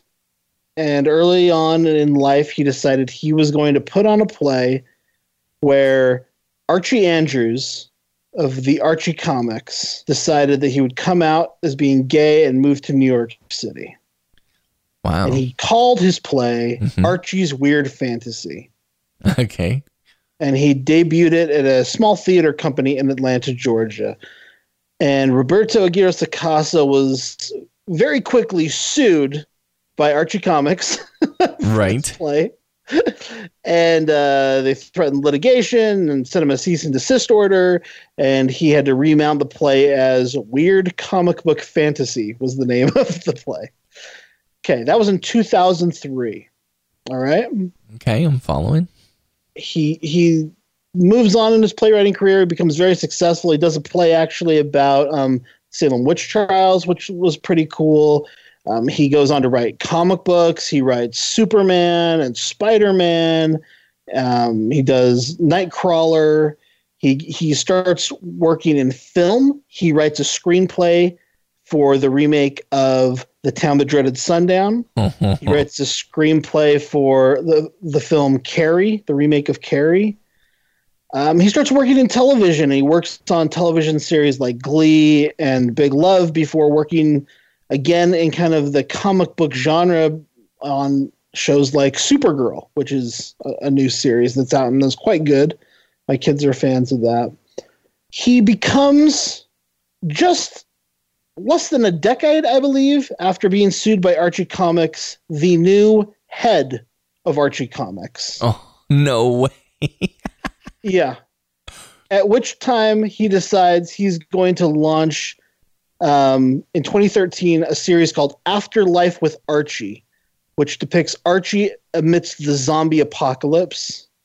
Whoa. And does a run of comic books on that. It's now in like the second run of like the next, like he did, like they did the first like trade paperback graphic novel version of the first section. And they're doing like season 2 now of Afterlife with Archie. Mm. He also revamped Sabrina the Teenage Witch into extremely gory, creepy witch story called The Chilling Adventures of Sabrina, and is doing a comic book series about that as well. And now, what we've all been waiting for, Roberto Aguirre Sacasa has started a new television series called Riverdale, which features the characters from the Archie universe in a version of Riverdale that, as they pitch it, is essentially Twin Peaks. Oh, no. Wow. Cool. Okay. All right. Yeah. So this guy has got some serious comic book cred with working on Nightcrawler and Spider-Man. He's got some serious horror movie cred. He wrote Carrie and the Town of the Dreaded Sundown remakes. And he, more impressively than all those, created Afterlife with Archie and The Chilling Adventures of Sabrina, which are seriously, legitimately amazing horror comic book. I just want to know why he's so obsessed with Archie. I mean, I don't get the fascination there, but that's interesting. Let's talk about that. Because okay. As I started watching the premiere episode of Riverdale, which by the way is called The River's Edge, which in itself is a reference to a film where some young kids find a dead body starring Crispin Glover, Keanu Reeves, and the very disturbing Dennis Hopper. I love it. I own that movie, actually. Me too. It's excellent. I'm holding the DVD in my hands right now. Roger Ebert said, a very great film. Siskel and Ebert gave it 2 thumbs up. Definitely check out River's Edge if you're not easily disturbed. But, you know, kind of along those lines, Dennis Hopper in Blue Velvet, a David Lynch film, I was getting some Blue Velvet vibes. Interesting. When I was watching Riverdale, and it has, I think Archie is perfect for this kind of thing because it has that American apple pie thing that's going on in Blue Velvet and Twin Peaks, but underneath it, there's just something dirty and grimy and awful, mm-hmm. right? Yeah. And so Archie's the perfect kind of like face of this cheery American thing. And it worked so well in the comics with Afterlife with Archie. So I guess my question was, are they going to be able to pull off Twin Peaks? The first sign that I was a little bit worried about was it's on the CW. So yeah, CW, that's not what I was hoping for. That gave me pause as well, but I understand that their late night stuff that's on like after 11, is it? Like don't they have some pretty like strong content in terms of like R-rated level content? Mm-hmm. Yeah. So this episode starts out with a really haunting, beautiful image entering Riverdale and a death on the river in kind of like a Mean Creek brick kind of style with just this death that happens at the water. Oh, I love Mean Creek too. One of my all-time faves. I do too. Mm-hmm. And then we start meeting all the characters, and of course it's the pilot. So we have to meet Archie, and we meet Josie and the Pussycats, and Betty and Veronica, and Jughead and Reggie, and Moose, and all these characters that people would know from like my kids read Archie Digest. Okay, like all of those characters from that world are in this, but this is kind of like a dark YA version of that stuff. Now, I personally am not a YA fan. No. And that's the thing I'm struggling with most while watching this show. But it's so intriguing. Everything you've described so far up to the YA part, I'm just really intrigued. Yeah. Well, let me talk about the YA part a little bit, because the other guy who's behind the show comes from, he was one of the creators of Green Arrow, or Arrow, I suppose it's called, and Flash, those television series. Mm-hmm. And both of those shows, particularly Arrow, suffered from like a lot of soap opera stuff at the beginning. Mm-hmm. It got a little bit better as it went. The first season of Flash was like this breath of fresh air. It's one of the best shows I've seen on television. Same. Watched the whole first season with my son. Loved it. Yes. Loved it, right? But the first season still suffers from a little bit of that YA, like romancy soap opera stuff a little bit, with mostly with just the one Iris character. Right. But she's unbearable in my opinion. Yes. I totally agree. Yes. But the second season of Flash is all business. It gets into time travel, and it's like hardcore science fiction, like real sci-fi, and just awesome Flash superpowers, and there's just way, way, way less of the romance, like YA crud. Cool. And so highly recommend season 2 of The Flash. But those same guys who developed that show developed this. So it gives me faith that although I may be kind of gagging on some of this YA stuff, they at least are going to deliver on the other stuff that they're bringing to the table. And hopefully that will cool over time like it did with Flash and Arrow. So I'm pretty hopeful. And again, just having read Afterlife with Archie, I'm extremely hopeful for what this could become. I mean, those are real horror comics. Mm-hmm. Afterlife with Archie and the Chilling Adventures of Sabrina, and they are not shy about saying that Twin Peaks is a big reference for them. And there's clearly a murder mystery that is carried through this entire season. And I would say that the teen stuff to me feels like kind of like Bring It On or Mean Girls, but with like a very kind of cool dark overtone. Like it doesn't have the cheeriness or pep or pop of any of those things. Okay, pep is a funny word when talking about Archie as well, but it has kind of that almost like a Scream Queens version of that, if people are familiar with that show. In fact, I would say if people are fans of Scream Queens, they're going to enjoy Riverdale. Like that's a very similar vibe, but I would just think this is a step cooler, maybe a little bit less horror specific, but cooler in that weird Twin Peaks way.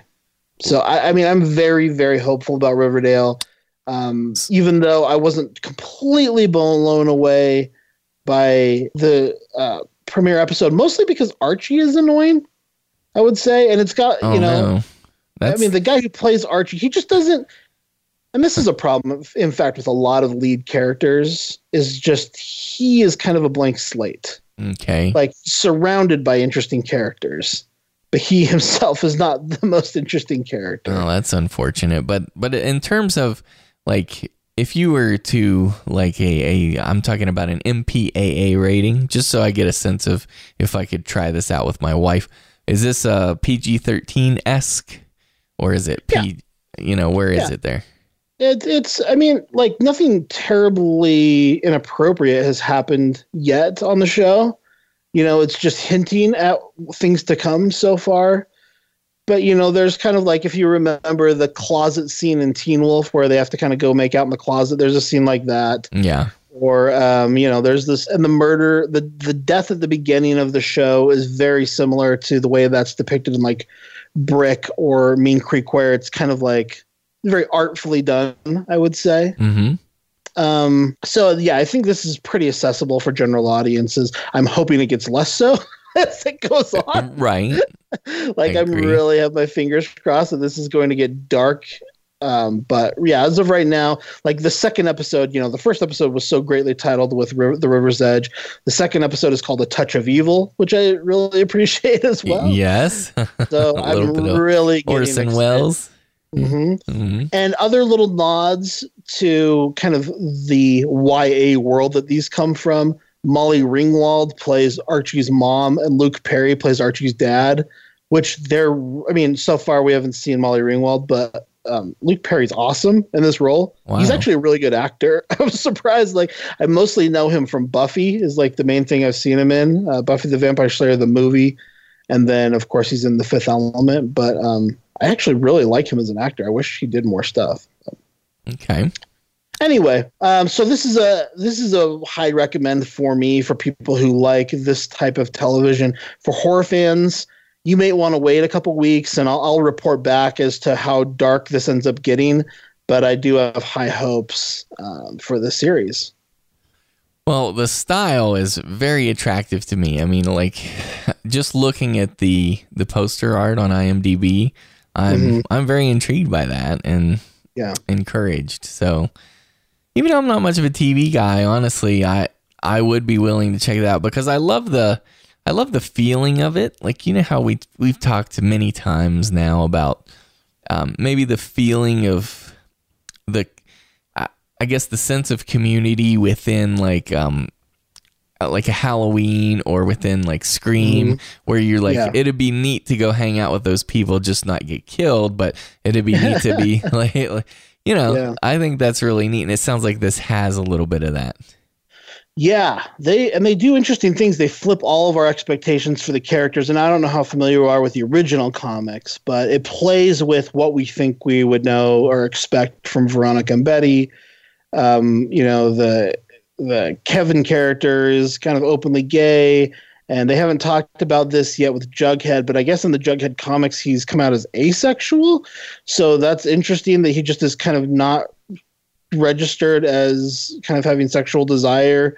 I don't know if that's going to come out on the show, but it's not your mama's Archie. This is not your... Wow, no.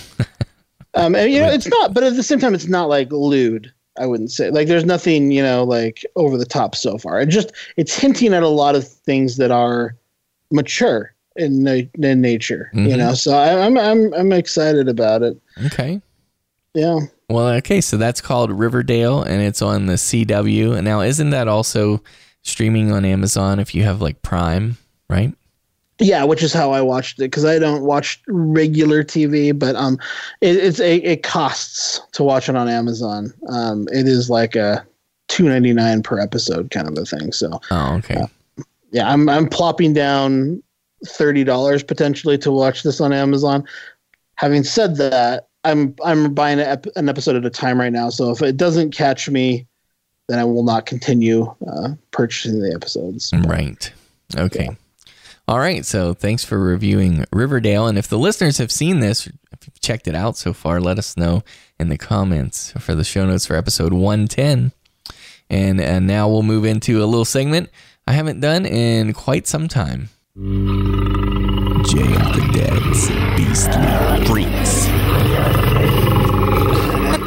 Freaks. So Jay of the Dead's Beastly Freaks is my segment, for those of you who are new, where I review essentially a creature feature, but I call them Beastly Freaks. And I had many other more pressing movies on the list, Josh, to get to. I mean, such as I've had two films that Jason Dragon sent me and that I've been actually very anxious to see for a long time now, and I am going to be getting to those. Also, some of the highlights of 2016, which I didn't get to watch yet, such as The Wailing, which I know you love, Josh. But I can't help that I'm a mood watcher, and like I've been itching to watch this 2016 film called The Fiancé, which is about a woman who is presumably bitten or somehow infected or something by Bigfoot. Sound kind of unsure of it, and you've seen the movie, so this is what I'm concerned about. Yes, well, exactly, because let me just tell you, they don't really show you or explain that she was bitten, unless I've just overlooked it and missed it. But by the end of the film, you can deduce that, okay, this bite from a Bigfoot creature can infect you and make you behave as she does. So anyways, we assume that she was bitten or whatever, and that makes her turn into a rabid and ferocious beastly freak. And she tries to eat her boyfriend. And so, as the poster art says, love hurts, right? That's so far, Josh, Bigfoot movie where Bigfoot can infect a person and this lady tries to eat her boyfriend. Are you in so far? I'm not sure. I love Bigfoot, as we know, and I'm pretty much like most infection stuff. Mm-hmm. Well, and so, but the combination sounds very off-putting to me. Well, let me just tell you, you would not be in for this, because when I first heard this premise, I was like, "Yep, I'm ready. Let's do this." And I've been dying to see it because it reminds me so much of that Australian horror film called Primal. That one's from 2010. Dr. Shock and I both love that movie. If people have not seen Primal, make sure you put that on the list. It's about a group of friends who are studying some cave paintings in the outback, and they go for a dip in this little pond, and one of the girls gets infected by, I think it's leeches, and she turns into this savage beast that eats her friends. Incredible. I just love that movie, and it does jump scares really well. I know a lot of you are with me out there where you don't like the cheap jump scares every 5 seconds. This has a lot of jump scares in it, but it's very effective and legitimate. And all this praising I'm doing right now, just to be clear, is for Primal, the Australian film, and not for The Fiancé, which is what I'm unfortunately mini-reviewing. So this was my way to call back to Primal and tell you to see that. And that's why I was so excited, because it sounded so much like Primal. I was really pumped. But and incidentally, by most of the world's standards, I'm just going to put this out there, Primal would probably be like this mediocre B trashy movie. But for me, it's a highly rated horror flick. I think it's like in the 8 or 9 range for me. I forget what I rated it. But anyways, this movie, The Fiancé, Josh, it has some serious problems. And before the film even starts, okay, when you pop it in, you hit play. Well, hold on. Let's start before even that one. Okay. I look at this poster. Yeah, let's do it. Okay, explain it to the listeners in case they're not looking at it. Giant claw. I would say looks like definitely a beastly freak. I would not say it looks like a Bigfoot claw, probably closer to werewolf maybe. Yes. And then there's a diamond ring hanging off of one of the bloody claws, which just looks so dumb. Mm-hmm. Yeah, that is dumb. I don't love the poster, to be honest with you. And what's weird, let me just tell you right off the bat here, I can't resist. Since we're on the poster itself, it's titled The Fiancé, okay? Well, I'm not trying to be too nitpicky with everybody, but first of all, this couple, they're not even engaged yet. So technically, they're not betrothed, so they're really not fiancés. When this all happens, when she gets infected, he's getting ready to pop the question to her, but he never gets a chance to do that. And so that kind of irritates me. And wouldn't you assume... And this is, I'm a writer by day.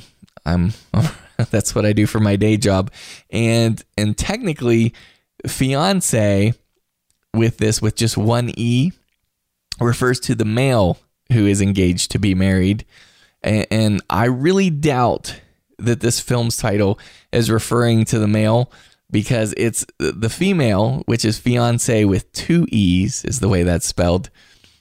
She is kind of, you know, the attraction here. So that's off too. I'm not trying to be a jerk, but they're not even engaged. So I don't care who they're referring to. They're not even engaged. So that's weird. But no, before the film even starts, Josh, let's just get to this. It opens and I'm like, what the hell is going on? There's this CGI rabbit, and it's a very rough, very poor, like, you know, first layer CGI. And then like you're watching it and it's hopping around and you're like, okay, is this a really bad distribution company? You know how the distribution company will have like a little animation, or the production, whatever. They'll have this various little ads at the beginning to showcase their company. No. All of a sudden, this rabbit is stomped on by a Bigfoot foot. And then, the classic Godzilla, a Bambi, basically. Yeah, kind of like that. And it says, and then it has the little title card. It says Bigfoot versus Bunny, round 1.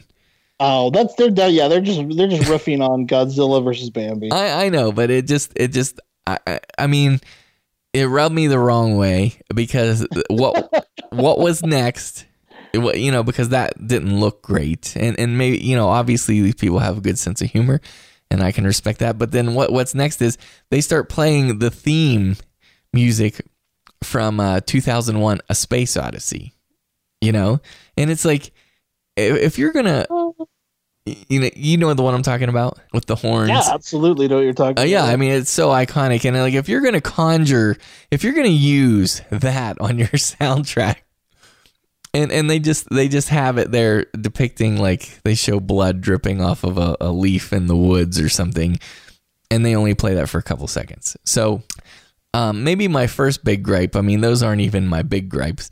Maybe my first big gripe is this is supposedly a Bigfoot horror movie, and Bigfoot proper, I mean, Bigfoot himself, is hardly in it at all.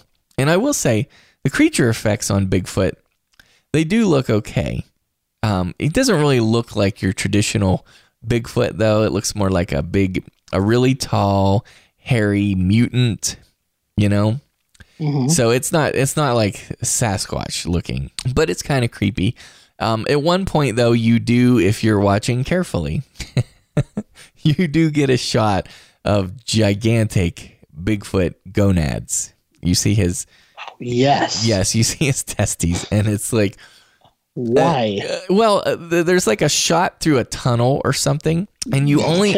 and right at the center of your screen, okay, the way this is framed, it's dead center... is like the lower half of his body, and you can see the kind of the silhouette of these giant balls hanging down.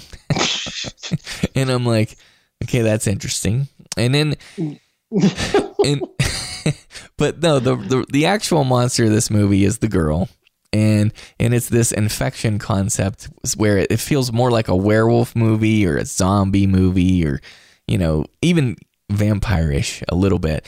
And she still has like 2% of her humanity buried somewhere in there, but she's mostly this mindless, raging maniac. And the poster would lead you to believe that she completely transforms into a Bigfoot creature, but that is not the case. She just slightly transforms, and honestly, she almost looks possessed more often than not. And at one point in the movie, I mean, 98% of the time, like I said, she's crazy, Josh. And then at one point, there's like a music box playing, and she's like doing ballerina dancing to it. And it's very, I mean, I'm just like, what was the decision-making process for this? Anyway, I'm not trying to be brutal and mean, but there's another sub, you are. but I am, and I apologize to the film. The filmmakers probably do not appreciate this, but there's a subplot with these Russian gangsters, and honestly, it doesn't really go anywhere or serve any purpose.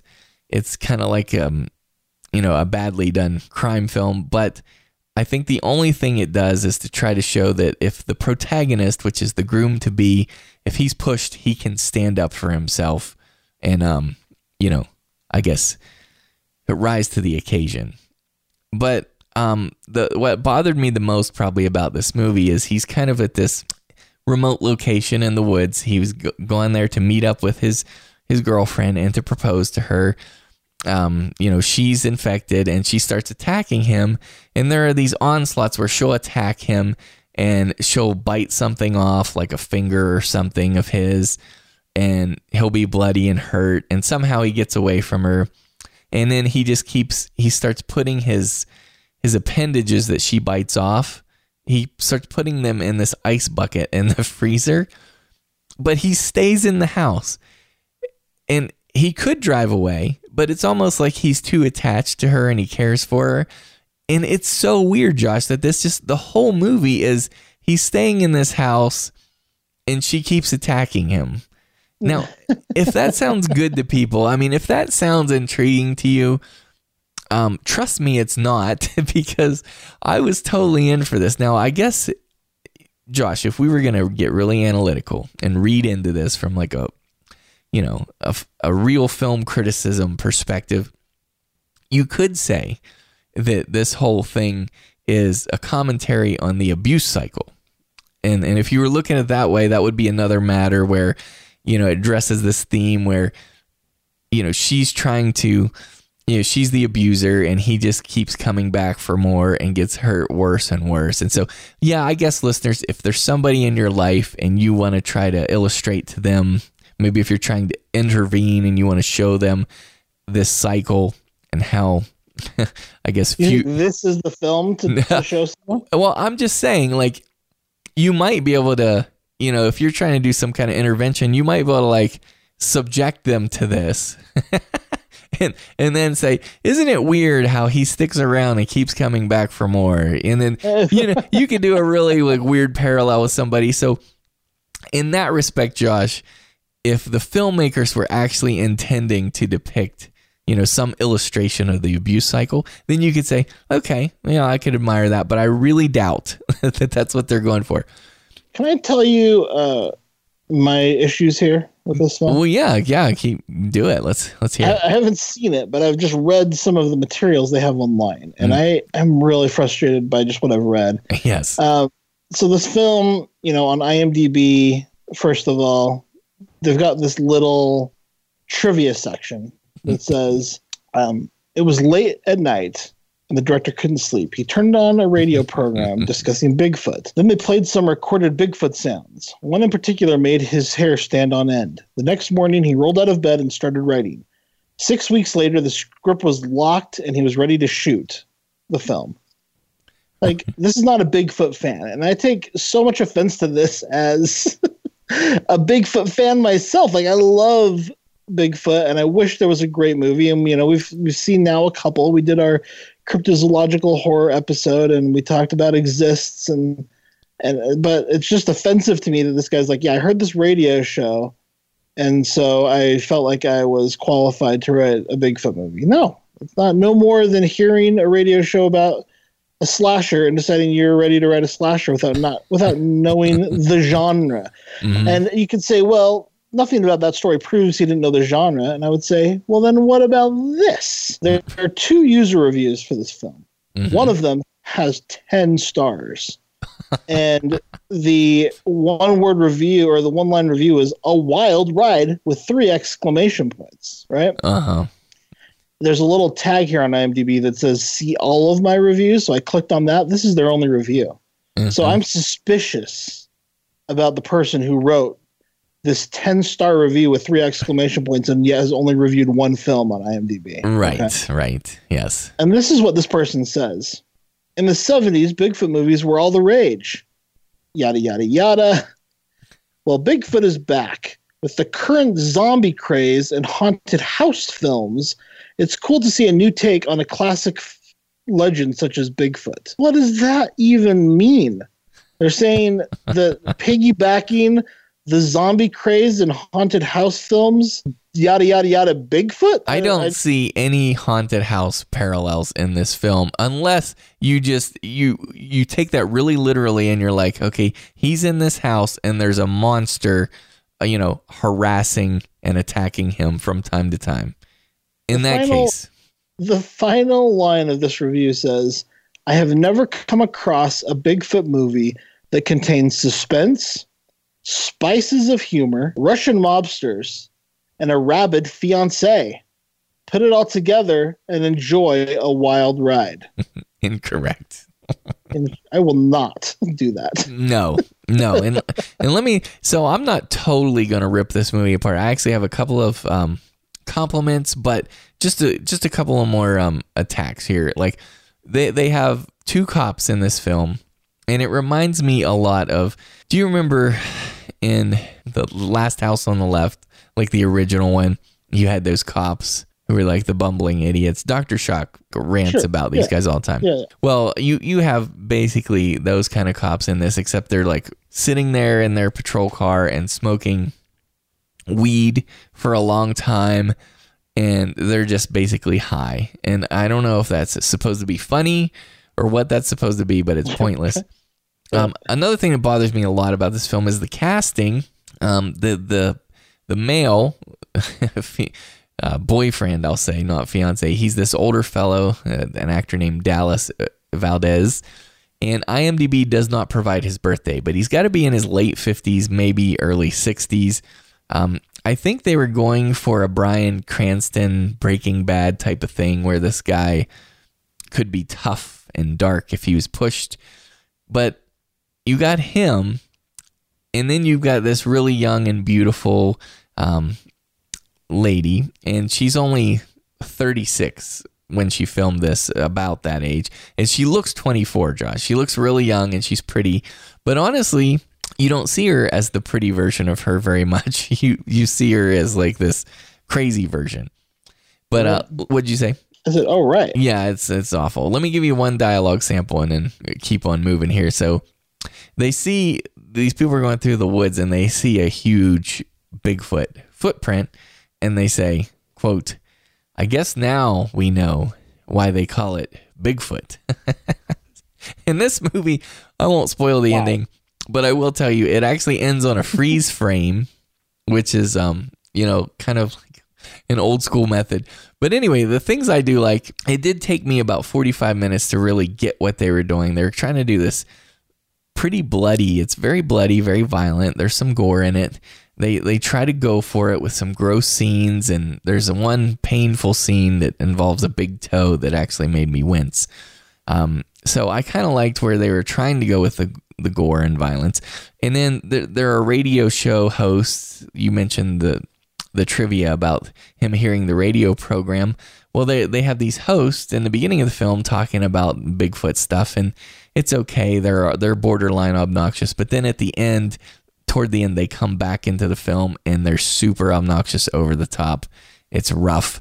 If you end up watching this movie, then if you stay through the credits, it'll give you a little bit more, and then it gives you more of the animated rabbit, and then it gives you a stinger at the end with the high cops, the stoned cops. But I'm telling you right now, the fiance is a 4 out of 10. This is an avoid. And even if you are a very forgiving Beastly Freaks fan, this is it's very off-putting to me, and I think it will be to you too. So there you have it, Josh. Are you going to check out The Fiancé? No, but I did look up the people who did the special effects makeup, because you said that was pretty good. Mm-hmm. And I see that Michelle Sforza, probably not pronouncing her name correctly, has done a huge amount of work. Mm-hmm. And so I'm interested in her. One of the films that she worked on was a film that a lot of our listeners were talking about last year called The Greasy Strangler. Oh, yeah. Which is supposedly disgusting, but the makeup effects were apparently effective there. So she also worked on The Love Witch, which is one that I enjoyed last year. Mm-hmm. So sounds like she's doing good work, at least. Yeah, it's not bad in this movie. Congratulations to her. Yeah, there you have it. Okay, and I'm excited now. We're also, you know, we haven't had this in a while either. We also have another special segment tonight.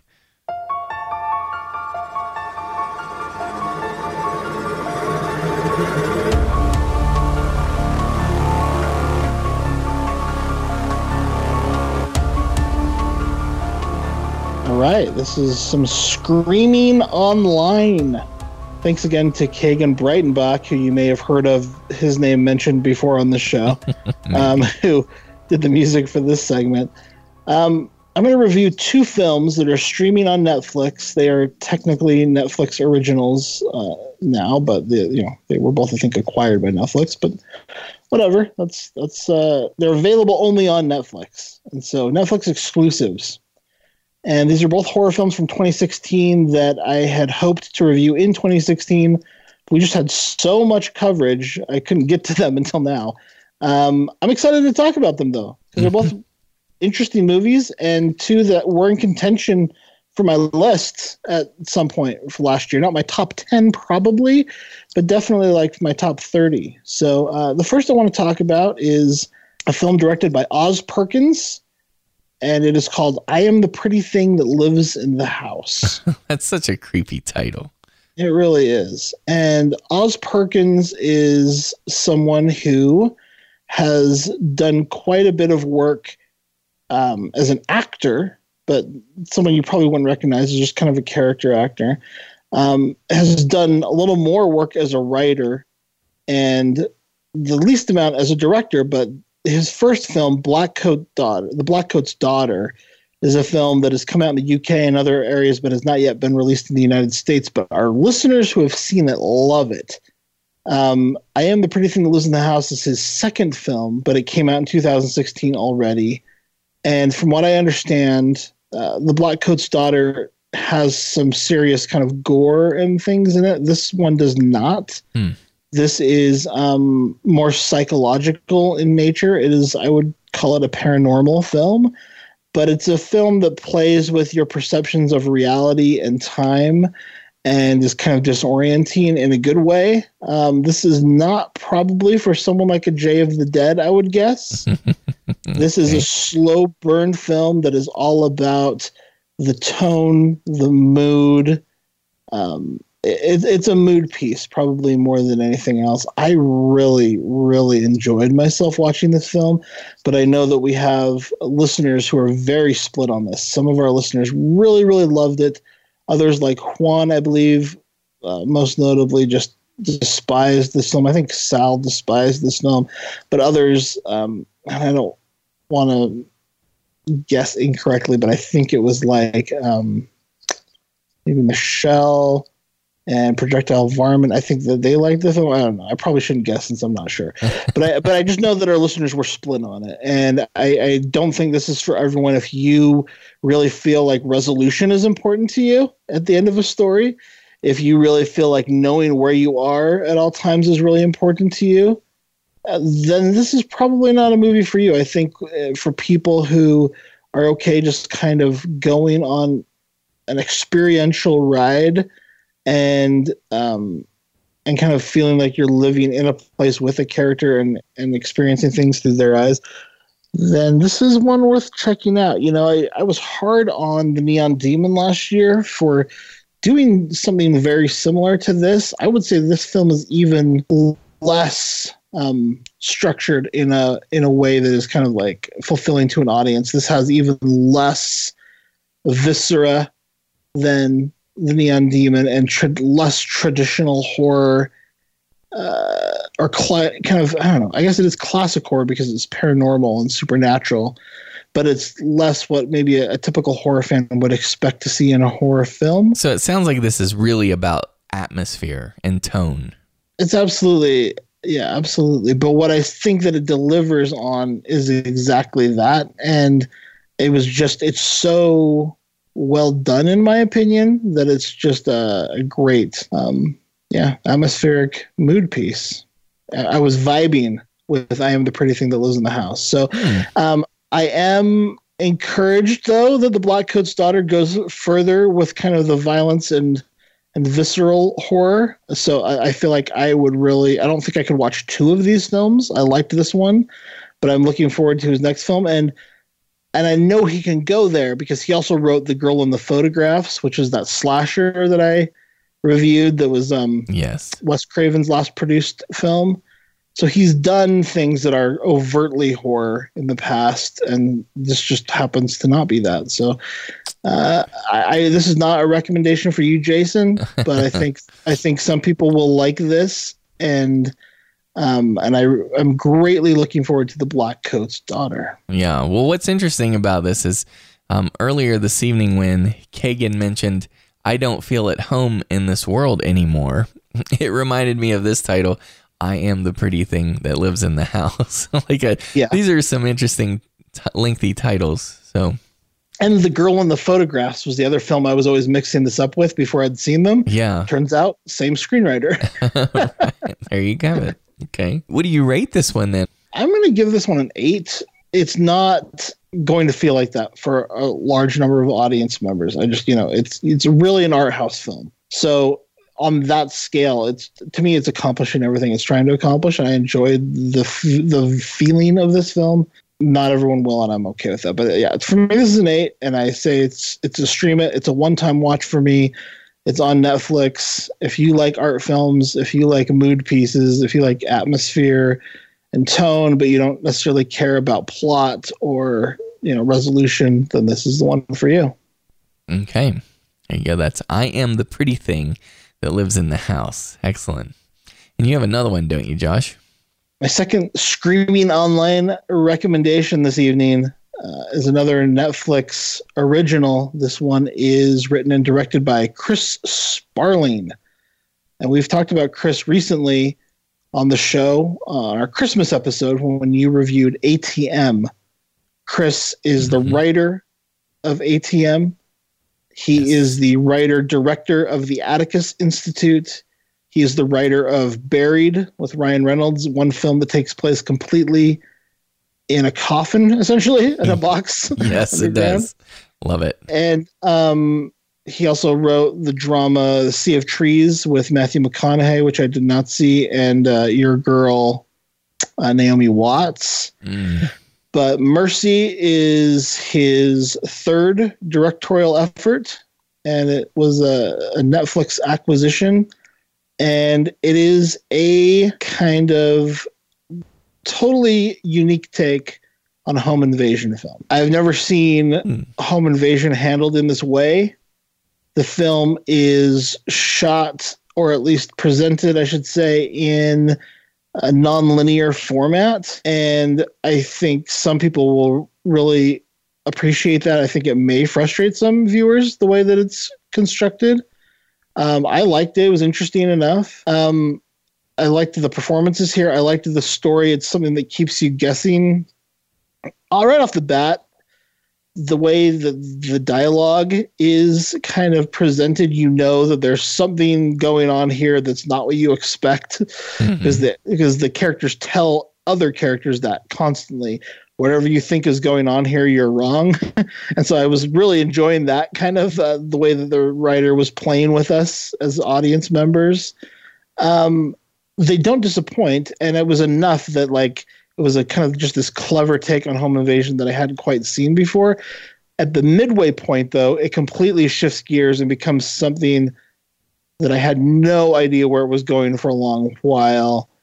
And although it was super interesting and I liked it, and I could even see it coming up on a themed episode in the future, I didn't like it as much as what I thought was going on before that. It's still fascinating. And that's kind of when the nonlinear stuff really kicks in and you start seeing other sides of the story that you hadn't previously seen. And so it's giving you new perspective on what has taken place. That was interesting, and it was clever. And then it's a film that keeps you guessing till the end. I wished it hadn't played with my expectations at the very, very end. I would say I was disappointed by that. However, and this is all non-spoiler, I went back and rewatched probably the first 20 minutes of this movie directly after finishing it to kind of see how this new information might change my viewing experience. And it's very cleverly written. Like, wow, every line has a dual meaning. It's kind of like almost like The Sixth Sense. When you watch it the second time, you start seeing things that were always there, but you didn't notice. This is not, I wouldn't say this is quite as clever as The Sixth Sense, which I think is a masterpiece, but I do think, but it definitely works as a film that's told in kind of this mysterious nonlinear format with twists that when you kind of reevaluate what you've seen, the screenwriter has done all of the legwork to make sure that it makes sense. Kind of it holds up to scrutiny in that way. So it felt very violent, but as I think back about it, I think much of that violence was off screen. There is some in your face, but it's not very bloody gory. There's some very scary scenes that take place in kind of this home invasion style. There are some masked intruders in this film that are just wearing just a very basic plain ski mask, but the way that those continue to be revealed throughout the film, like, scared me more and more each time. I was like, oh crud. So there's some fun things here. It's listed on IMDb. I'm looking as a drama, mystery, thriller. I think it's definitely a horror movie to me as well. I don't know why they wouldn't list it as a horror film, but it is, I would say, something like The Good Neighbor, where it's trying to function beyond the genre and have an emotional payoff as a drama film that is actually like kind of, you know, that it, which I'm beginning to appreciate more and more. Something that I used to want, like, just be full blown horror film. I'm starting to really appreciate films that are like, look, we are horror films, but we're also legitimate cinema that you can defend to people who think horror is crap. Like, I'm starting to really appreciate people who can deliver on just making a great movie as well. So yes, that's what I think Mercy is. It's very, very enjoyable. I'm going to give it an 8. I'm going to say rent it. It is streaming on Netflix. That's the only place you can see it anyway. So it's a recommended stream. Okay. Yeah, I guess I almost watched that one last night instead of The Fiance. I wish I had watched Mercy instead. So I mean, it's almost certainly better than The Fiance, but yeah, and I think it's definitely more your style than I Am the Pretty Thing That Lives in the House. Okay, but I think you might. I don't know. I really cannot guess where you're going to fall on a film anymore. But I think you might appreciate some of the survival aspects of it. The way the film twists and turns, I didn't find particularly fulfilling by the end. I'm really curious to hear what other people think. So if you guys have seen Mercy, please let us know what you thought of the film and especially how it all wraps up. I do like that it like plays with my expectations, but it's not obvious. I like that it's all there, but it's not obvious. That's cool. Yes, but it did feel like a bit much. It's like it could have succeeded as just a simple film. And I'm curious. You've talked about ATM on the show, but I still haven't seen it. Did you think ATM is overcomplicated, or is it pretty straightforward? It's pretty straightforward as far as that goes. Yeah. I felt like Buried was too, and I wish this was just a little more straightforward, I guess. Okay. But I liked it. That's great. So that one's called Mercy. It's streaming on Netflix. Josh gives it an 8 out of 10 and says stream it. And now at this point in episode 110 of Horror Movie Podcast, Josh, we're going to do something very interesting. We're going to cut to my future self for my feature review of Rings. Ooh. Come on, we got to get up. Oh, get up. Baby. I keep thinking about this story. There's this video that kills you 7 days after you watch it. The second it's over, the phone rings, and this voice says, 7 days. That's when she's coming for me. Okay, as promised, Jay of the Dead here with a feature review of Rings, the new horror sequel directed by F. Javier Gutierrez.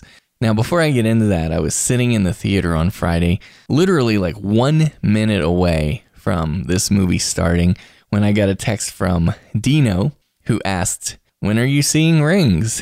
And it was the weirdest timing because it was like right at that moment I was about to see it. And it was like I watched a tape, and then Dino texted me immediately afterward and said, 7 days. So next Friday at 2:10 p.m., Dino will be coming to get me. Anyways, I'm fooling around with all this stuff because I'm putting off doing this review because I have no desire to talk about this movie. But if you're new listening to Horror Movie Podcast, I'm not going to go into any spoilers for Rings. If we ever do go into spoilers, we always give you a warning first. But right off the bat, here at the beginning, there's been a lot of confusion about this film, whether it is a sequel or a prequel. And having seen the film, I can understand the ambiguity. It is a sequel, but it's a retcon of a lot of Samara's backstory. So we learn more about her origin story, but the events that happen in the film don't take place before The Ring from 2002. At least that's my understanding of it. Because to me, a prequel is a movie whose entirety of the events happen chronologically on the timeline before the events of the primary film. Okay, and this is different from that. And I'm sure everybody's familiar with the term retcon by now, but in case you're not, that's a term that originated in the early 80s, and the phrase is retroactive continuity, but it's been shortened to retcon, and it refers to later revisions of an already established story element. Now, writers tend to do this in order to make their newer works fit in with the old mythology, and in almost every case, I don't really respect retconning. But in our post-movie texting conversation, I think Dino put it best when he wrote, and I quote, "With The Ring being such a beautiful work of filmmaking and storytelling, it's a shame that such a crappy sequel exists. It takes a giant dump on the great mythology laid out in the first film." Okay, very colorful way of describing it, but Dino's right, and more on that in a moment.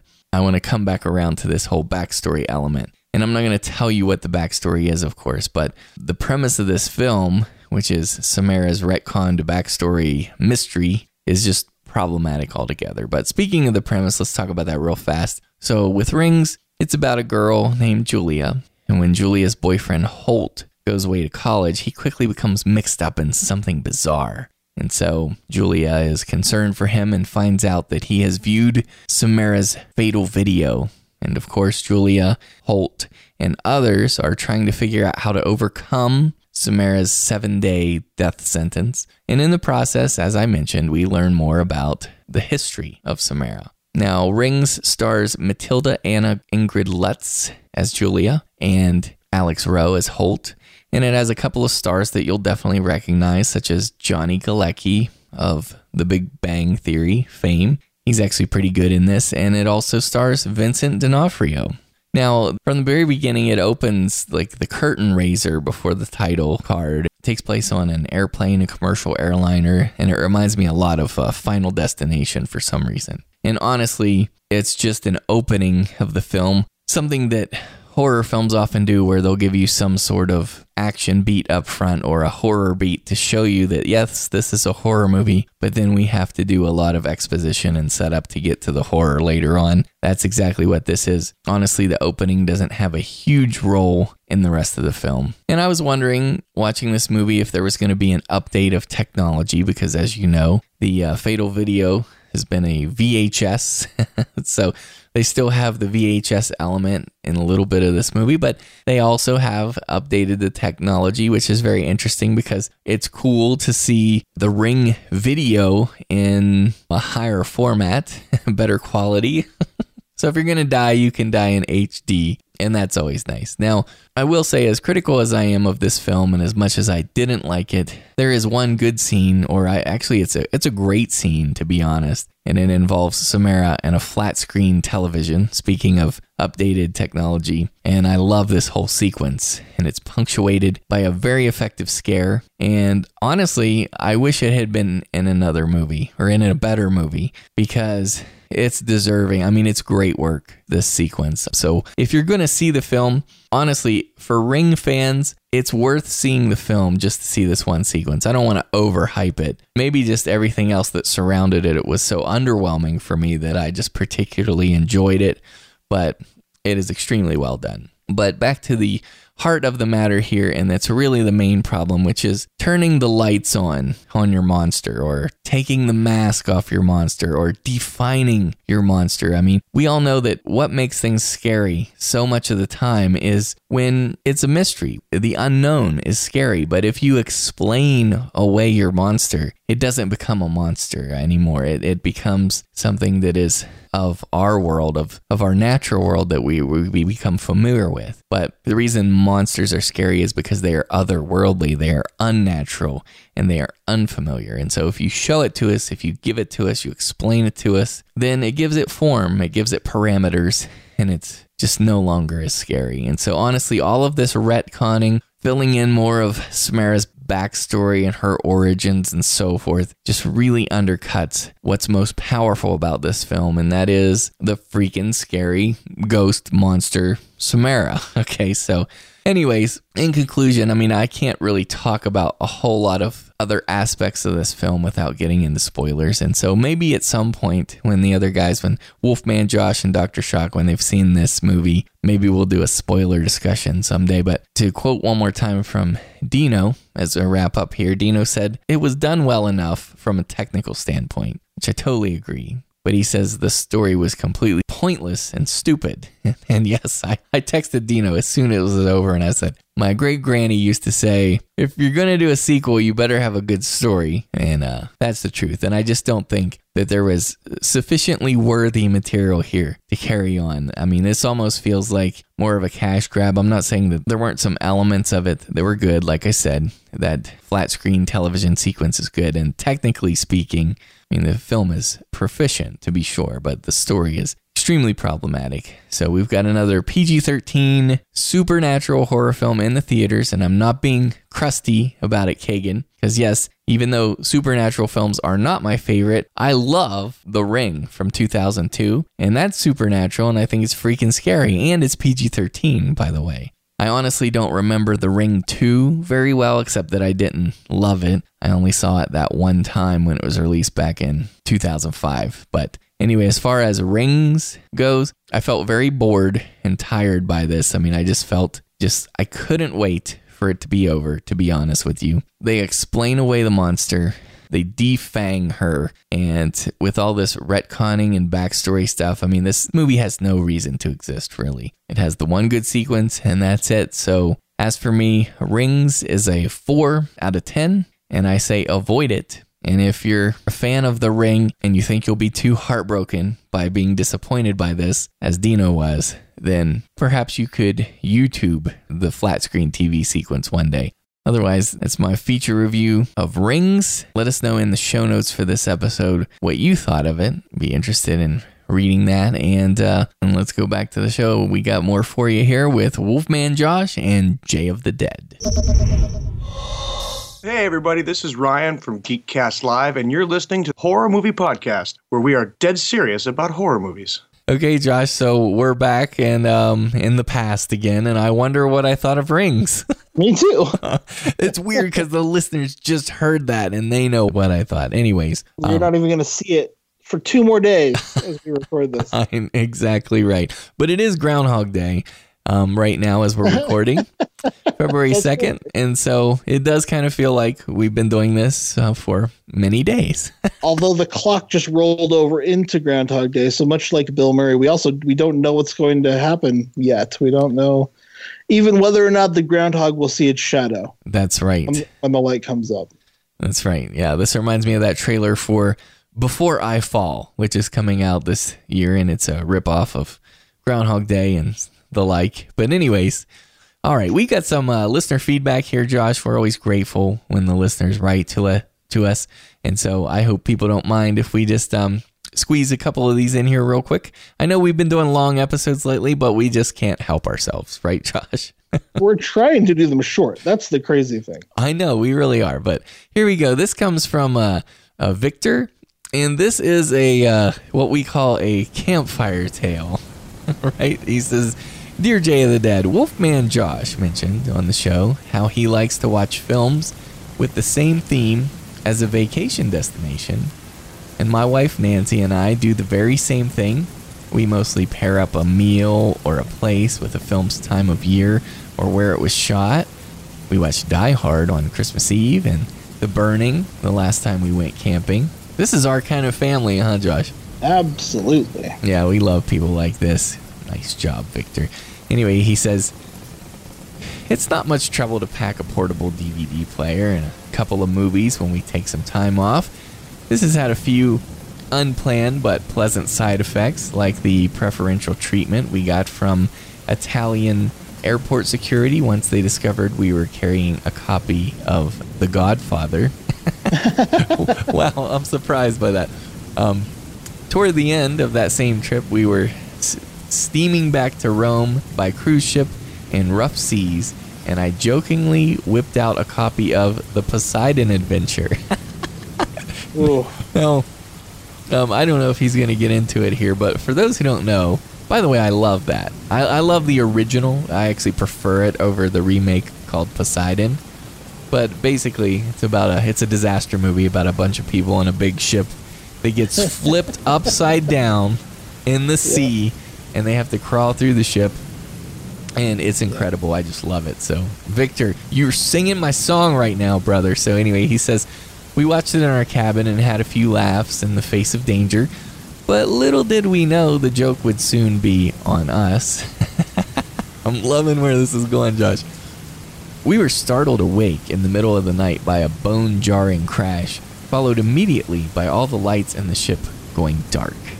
I went into survival mode, shot out of bed, and started to get dressed.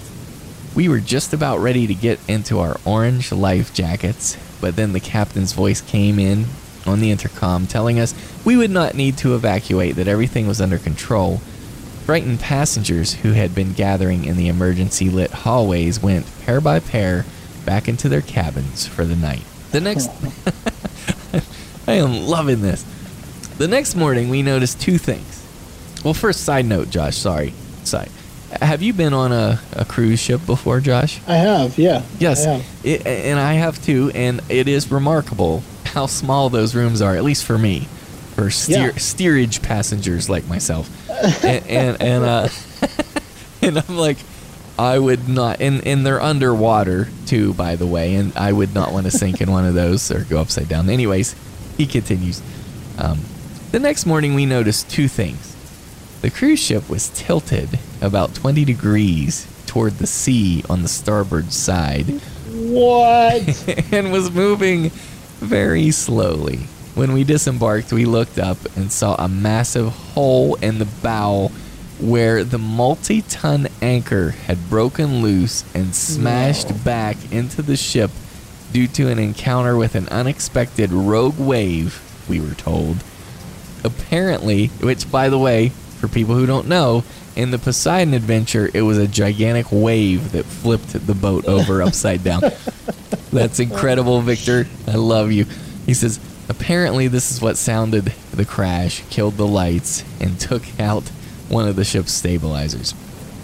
Everyone piled into the buses at port, and we headed back to Rome a day later than planned. Our bus was loud with chatter about the event, but Nancy and I were spooked into relative silence by having recently seen the film.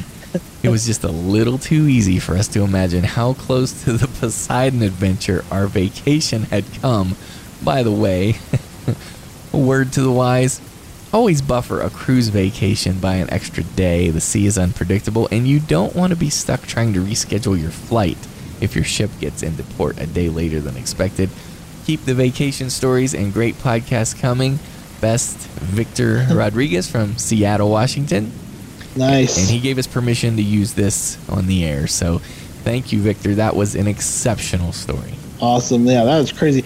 What I would say is, at least you guys were prepared for what was about to go down. Seriously. Victor, you already knew how to climb through a cruise ship upside down. on the ceiling. All the tricks and tips, and you can just climb over all their bodies on your way to safety. That's right. Yeah, I mean, man, I love The Poseidon Adventure. That is a great film. I don't know. I don't know if I'd have had courage to watch that on the ship. That's almost like one of our Dead Serious Horror Challenges, right, Josh? It absolutely is. Yeah, that's a great Dead Serious Horror Challenge. Now, my question is, Jay, and again, this is a question from the future. Did you play the typical campfire sound effects underneath that story, or did you opt for a creaky boat with splashing sea sounds? That's what I want. I did a creaky boat with sea sounds, so I hope people aren't seasick having motion sickness listening to this podcast.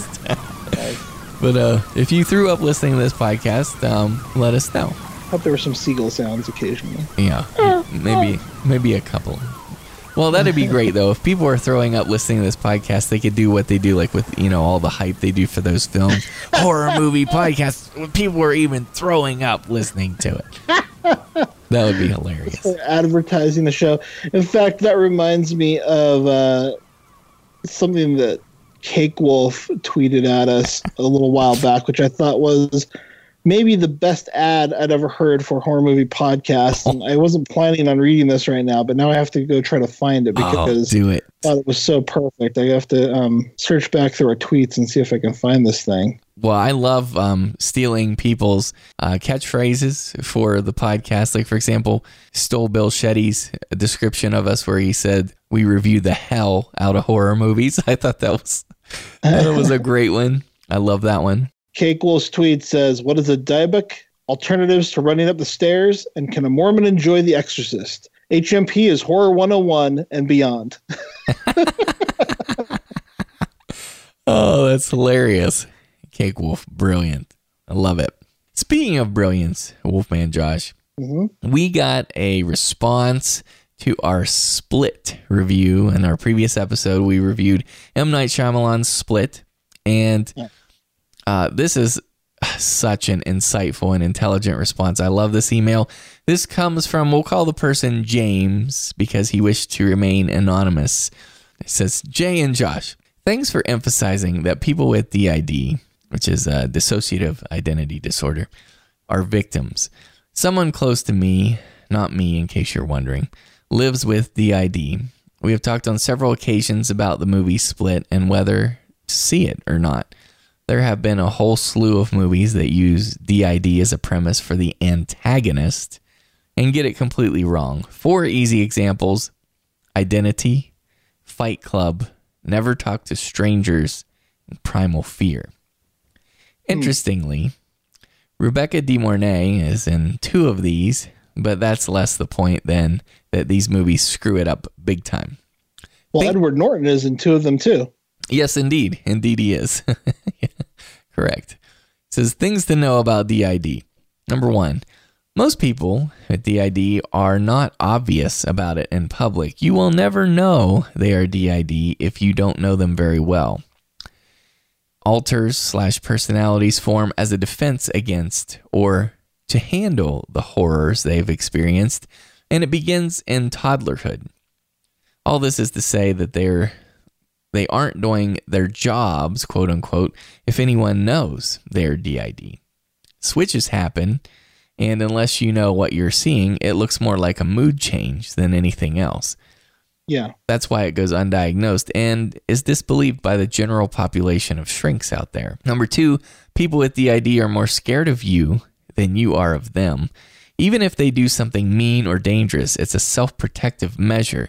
They don't go out looking to mess with anyone unless they feel very, very threatened. And usually, not even then, because exposure is always a danger. Hence, Split worries me because this character seems to be a threat to these girls for no reason. I haven't seen it, so I'm not sure. Number 3, the abusers... I have to think about that for 1 second. Yeah, go ahead. Is that correct? That he is a threat to them for no reason? Well, the character gives a reason, but is it legitimate in some way? No. Yeah. Well, it's kind of a fantasy premise. Yes. I would say, so. Well, of course. It is fiction for certain, but But yeah, what one could argue, and we're dancing around the film plot here, but one could argue that, you know, he has reasons, he has his reasons that kind of celebrate who he is and his condition. So there you have it. So number 3, the abusers of someone who lives with DID are far more dangerous than the DID victim is because of what it took to cause it in the first place. It arises from sexual violence and or systematic sadistic abuse that goes on for an extended period of time. Anyone who could do that should be the subject of a horror movie with the sufferer of DID as the victim or hero/heroine of the story, because number 4, above all else, sufferers should be applauded for surviving what might drive others to suicide. The strength and intelligence it took to get through those experiences should never be underestimated.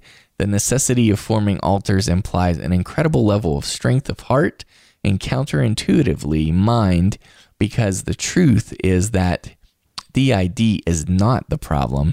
It is a solution. That's profound right there, Josh. Yeah, and I would say to James, I think James McAvoy's character and to some extent Betty Buckley's character are advocates for this point of view on DID. Yes. So you might find that interesting about the film.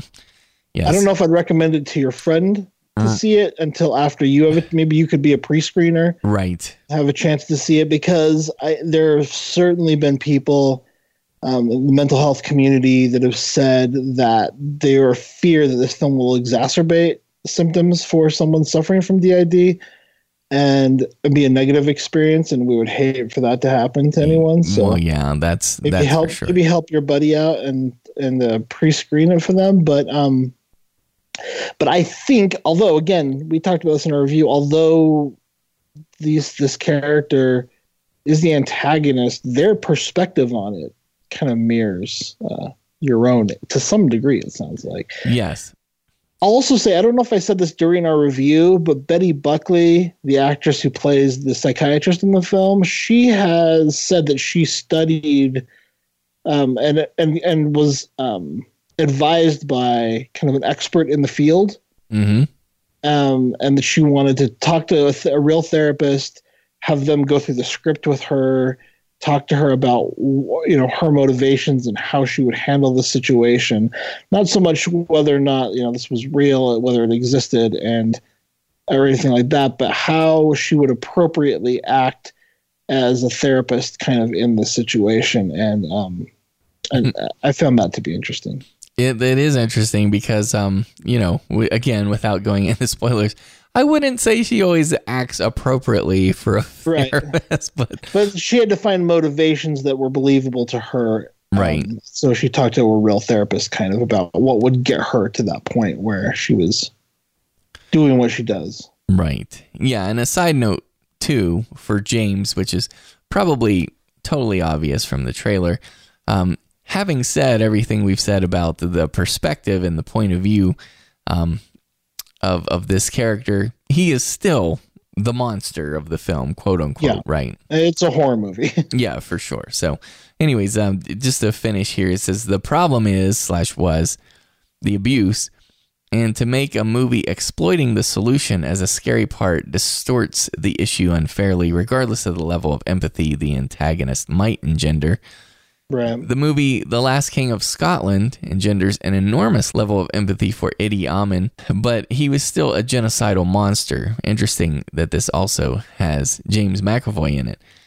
Having people who have sympathy for a DID person still leaves them on the hook of misconception that they didn't ask for and don't want.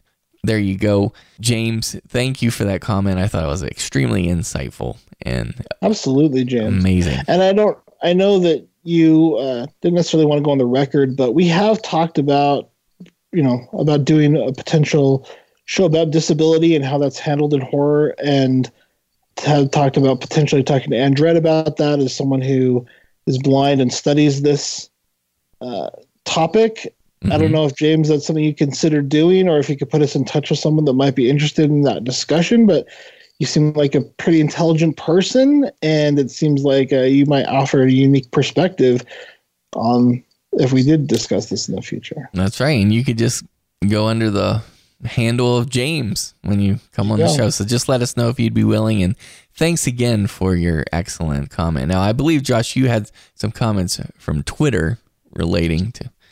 Well, yeah, this was a bit of an aside, I suppose. This was a bit of a deviation from reviewing horror films, and we had a comment on that, right? So I just wanted to read this comment from Tom, a.k.a. at Brains for the Pain on Twitter. It says, I finally watched the new Ghostbusters movie. Previously, I skipped that HMP episode, so today I listened. I enjoyed it so much. I truly love HMP and all of you guys.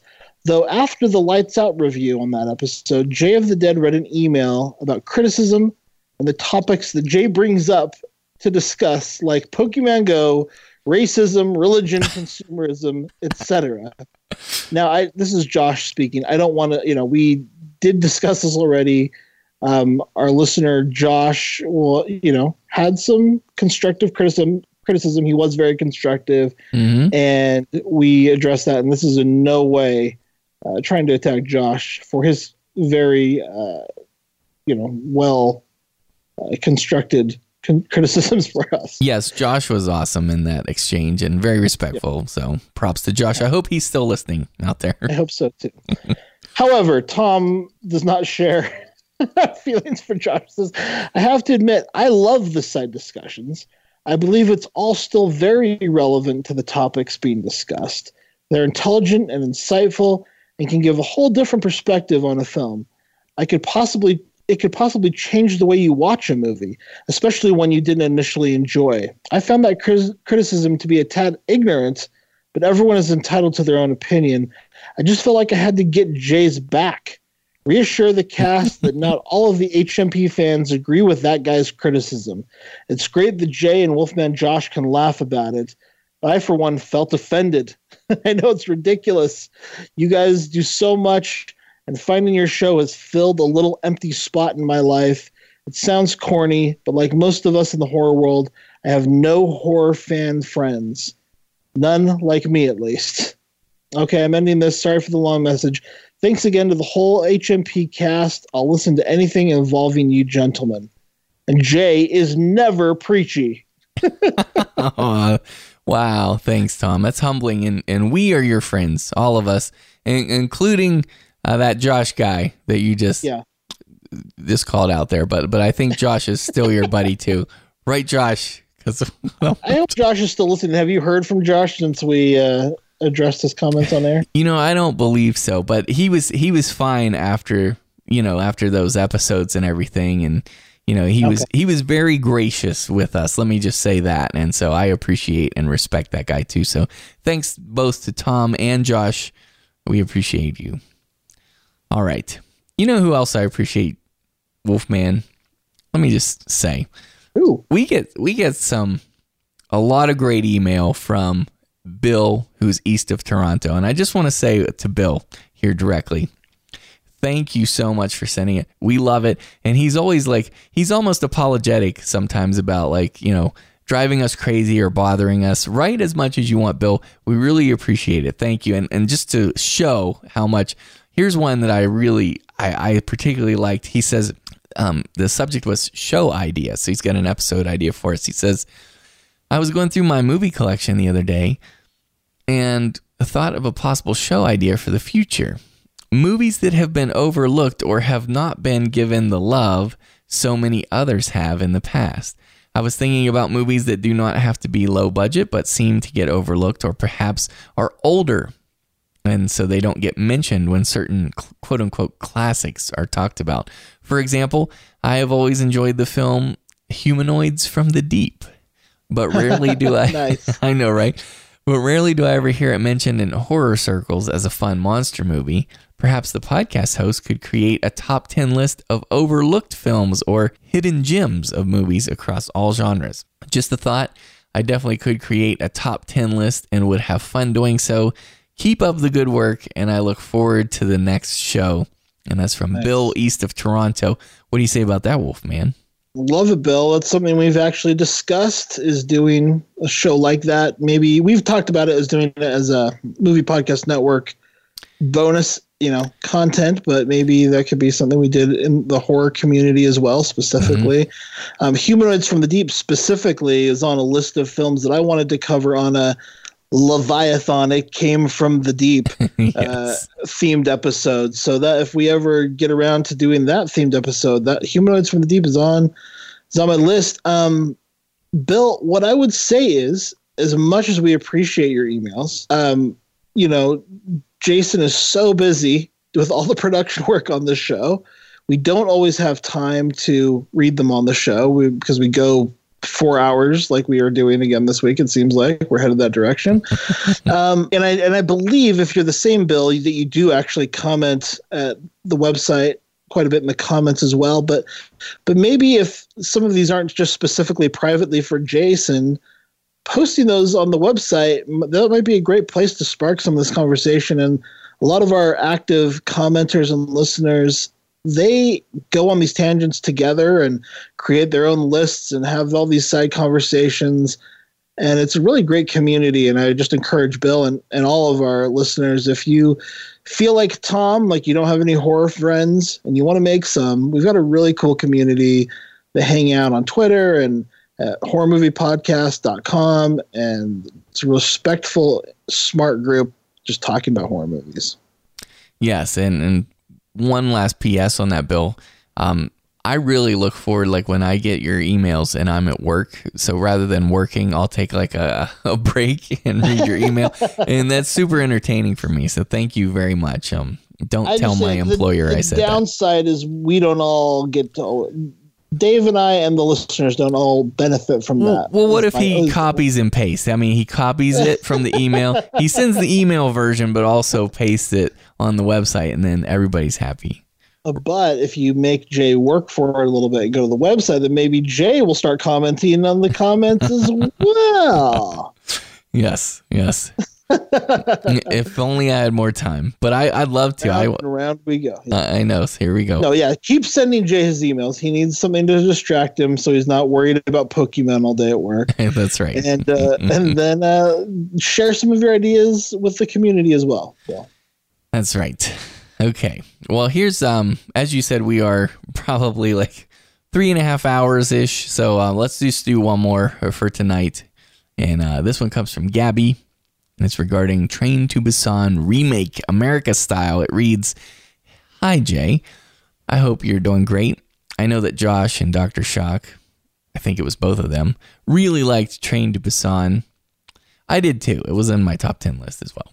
But anyway, she says, I wanted to see if you all knew that they were working on making an American remake. And no, I don't think it will be World War Z 2. Have a good night." So what say you, Wolfman? I don't know anything about that. What I do know is they're talking about remaking The Wailing, which is another Korean film that we all loved from last year.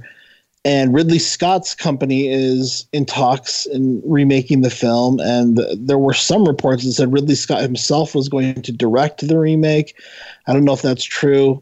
I was very upset when I saw this news because I just think the film, what makes the movie so special is the cultural context and the location. And of course there are other awesome things about it, yes. But to take those out of it, really strip it of what's so special about the film. And I think, you know, we've said that about other movies like Let the Right One In, but still, you know, Let Me In is still a decent film. It's a good horror movie. I don't think the culture plays as big a role in a movie as of, like Let the Right One In as it does in The Wailing. I think this really is so specifically, even Train to Busan, which is another Korean movie, does not depend on its Koreanness, you know, for the film to work. I really do believe that's the case with The Wailing. So right. I know that The Wailing producers are conscious of this and they are approaching it carefully. It sounds like it is going to happen, but that they want to make sure that if it is done, that it's done right and that it transfers over well. So one example was Insomnia. The original Insomnia is set in Scandinavia, and what it does is so specific to Scandinavia, and so to move it and do an American remake was seemed to everyone involved like such a terrible idea because it just didn't make sense.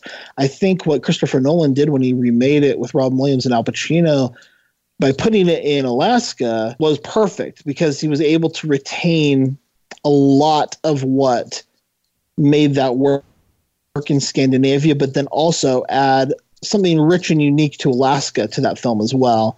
And that's the kind of remake that if we have to see the Wayland remade, which I hope we don't, but I hope that they'll be able to do that, where they'll be able to retain a lot of what's special by finding a good kind of mirror for that in the United States and not just like set it in LA. And then also find something unique about the location they set it in the United States that can really add something to it, which will be missing when they strip it of its Korean identity. Well, like, okay, so I haven't seen The Wailing, but what you're saying to me is really fascinating. And yeah, it does kind of bother me when they feel like they have to adapt everything that's a successful foreign film into American film. But what if, for example, Josh, and this is weird maybe, but like, I know that, like, in Louisiana, like down where Katrina hit and everything, I know that culture, I mean, just because of all they've been through, or also just because, like, the people in Detroit, just because, like, of the things that they've gone through, I wonder if they could, if you think they could adapt something like The Wailing to a really specific type of culture, maybe a Native American culture. Well, that's what I'm saying. It would have to be. You can't just strip it of the Korean culture and then set it in Anytown, USA. Mm. You have to have that's what I was kind of trying to articulate, and I maybe didn't do it well. Is you have to find something to replace it with, like they did with Insomnia. They replaced some things that were lost from Scandinavia with things that were specific to Alaska.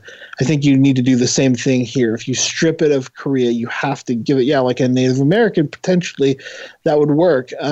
Potentially like a voodoo kind of thing would work. That's fine. It would be very different, but I think it needs to be if it's going to be adapted. I also am not a fan of this. I think people should just grow up and read subtitles. Mm-hmm. But, like if we take Let Me In as an example, I think Let Me In is legitimately a good film. I don't think it's nearly the film Let the Right One In is. Correct. But it has led to so many more people watching Let the Right One In that would never would have seen it. True. Because they watched Let Me In. They're like, that was awesome. Oh, this is based on another movie? I'm going to search that out. Take The Ring and Ringu, for example. Mm-hmm. I think Ringu is still the superior film, but The Ring is incredible. I mean, it is a really good movie, and some people think it's better than Ringu. In fact, I would say a lot of people think it's better than Ringu, and that's a great remake that led to many, many people to searching out Ringu that otherwise wouldn't have. I would say the same thing about Wreck and Quarantine. Sometimes they can be done really well. Sometimes the American remakes can surpass or at least match the original enough that it sparks interest. And so I would hope that Ridley Scott is the kind of person. I mean, that's great news. I'm glad that it's at least someone of his caliber that's talking about buying The Wailing and remaking it. And it's not just someone who wants to do a cheap knockoff version. So I'm glad it's not Platinum Dunes doing The Wailing. And there's something weird about like Let the Right One In and Train to Busan, to speak to Gabby's comment there. Like, there's something about, and I know this isn't necessarily true, especially in the world of the internet, but it feels like you've almost found this far-flung corner of the world, this gem that was hiding somewhere in like, under this shelf in this library in Tibet. You know what I mean? Like Let the Right One In seems so obscure and so otherworldly and unknown. And same with Train to Busan. Like, it's just, it really seemed like this special little thing that when you're watching it, it's like, wow, we in America, like, not many people know about this or have this. And I know everybody raves about it, but I'm just saying it feels special, more special. Yeah, I agree. So yeah, will there be a remake? I don't know. Probably. but I have not yet heard about one. I know that, let's see, a French studio, Gaumont, has laid claim to the English language remake rights for Train to Busan, beating out several Hollywood studios with a bid that was estimated in the 7-figure range. So nice. If someone's paid that much for it, it's going to happen. Oh yeah. But I don't have any information about when or what or who or. We hope it happens. If it does happen, we hope it happens well, right? Absolutely. Yeah. So Gabby, my advice and hope is this, that when this happens, if this happens, what we do as people who love the original is every time someone tells us how much they love this remake, we say, it was great, right? Have you seen the original? You should check it out. It's just as good or better. And that's how I heard about Ringu. I heard people talking about Ringu, and that's how I searched it out. Yes. And I told many, many, many people about Let the Right One In when Let Me In came out. So let's do that. That will be our approach. There's nothing we can do about it. They're going to do it whether we want them to or not. That's true. All right, we're just about to the end of the show, but as we usually do, we record out of sequence, and I know that's kind of weird, but we are welcoming back Dr. Shock this evening, so welcome, Dave. Thank you. Yes, thank you. We've missed you. Good to be back. Yeah. Yes, I know, it's been a while. Yeah, you've been gone like the past hour. It's been weird, but anyway. So very long bathroom break there, Dave. Yes, it was. Hey, I've been drinking some beer. What can I say? And he went down to the Circle K. To the Wawa. Yeah. To the Wawa. That's right. The Wawa is what it is around here, yeah. That's true. That is what it is. Okay. So anyway, but before we wrap up, I think Josh has got a couple little mini reviews to tell us about, right? Yeah, I didn't necessarily want to cover either of these in depth, but they might come up again at some time if somebody really wants to dig into a weird theme. I'm going to talk about I Was a Teenage Wereskunk, which is one that we brought up in our 2017 preview as we were discussing the film, and Jay was guessing whether or not it was even a real movie, I noticed. It's actually streaming right now with a subscription on Amazon Prime. So as soon as we wrapped recording for the last episode of Horror Movie Podcast, I just went ahead and popped on I Was a Teenage Wereskunk. And the poster looks awesome. So I was actually quite excited because, as you guys know, I'm a big werewolf guy, and I actually love the Teenage Werewolf movie with Michael Landon. And so I was pretty kind of excited to see this. And, man, this was not great. I think you're kidding. No, I'm not. You knock me over with a feather. I know, right? I mean, look, it's intentionally bad, so that's what I'll say for it. I think if you like stuff that's intentionally bad, this may well work for you. You know, the folks that are into trauma and whatnot. I think this specifically feels like a bit of a John Waters thing at first, and I think that's when it was actually succeeding. For me, when I was watching, I was like, ooh, this is like a lower budget John Waters movie. Like, I'm actually kind of into this. And as it goes, I think the problem is it's not consistent with its tone. As it goes on, it kind of gets into kind of more of a Lost Skeleton of Cadavra Psycho Beach Party thing where it's just not the same style of comedy, I guess, as John Waters, who is taking his weirdness very seriously. And then by the end, it's very kind of modern hipster comedy bang bang, Garfunkel and Oates wink and nod to the camera comedy. And I think that was a big mistake for me because it takes you out of it. And sure, it's still working in terms of getting laughs, but I think it compromises what could have been a really weird and unique tone that the movie creates. So anyway, if you like really bad, cheesy, schlocky, low budget, making fun of itself, comedy, horror, then maybe check out I Was a Teenage Wereskunk. It's free on Amazon. So I tell you what, you're using John Waters and trauma. Definitely has me interested now. Yeah, I mean, it's not as over the top as trauma. And it's not as high quality, I would say, in quotes, as John Waters. Wow. I mean, I love John Waters, but I do too. I think he has a craft to his films that this film does not. Yeah, I do. I'm thinking of the early ones though. When you're saying not as high quality, like Flamingo, Pink Flamingos. Yeah, now, I would say you know, that. Like if you take like Crybaby and mix that with like a lost skeleton of Cadavra people doing I Was a Teenage Werewolf and then throw in a skunk. That's what you've got here. Wow. Tonally, it's very similar to like Psycho Beach Party, I think. But again, it just does not maintain that tone throughout, which I think is a mistake. Okay. But anyway, it's clear to me that the people who made these films are fans of schlock cinema and probably know much better references than the films I'm coming up with as someone who enjoys schlock but is not like an aficionado. So I think people who love schlock will probably get the deeper references that I'm not picking up on here. So that's an avoid. What was your number rating on it? You say avoid it, but what? It's a 1 and a strong avoid. I'm just joking. Honestly, yeah, I know. No, this is a hard one to rate. Am I going to say it's a 1? What? I don't know. I really liked parts of it. I can't rate this movie. I'm sorry. This just doesn't like register on my scale. It's like it's almost like nowadays, and I have the same thing. When like, how do you rate Plan 9 from Outer Space? Like a movie like that. If you take it the way Ed Wood intended, it's got to be like a 1 or 2. But if you take it to what it's become, like what culture has turned it into, as like this sort of fun bad movie. Almost like a comedy. Well, it's a lot higher than that. Well, I feel like I'm watching a 70s sex comedy with no sex and wereskunks instead, but shot on DV camera, like shot on like HD cameras. Interesting. I don't know. You've piqued my interest. I've piqued something. Yeah, that's right. Okay. So that's anyway. I Was a Teenage Wereskunk. All right, and what else? We spent altogether too much time talking about I Was a Teenage Wereskunk, and I'm going to be much shorter with this one. I have never seen a Tyler Perry movie before.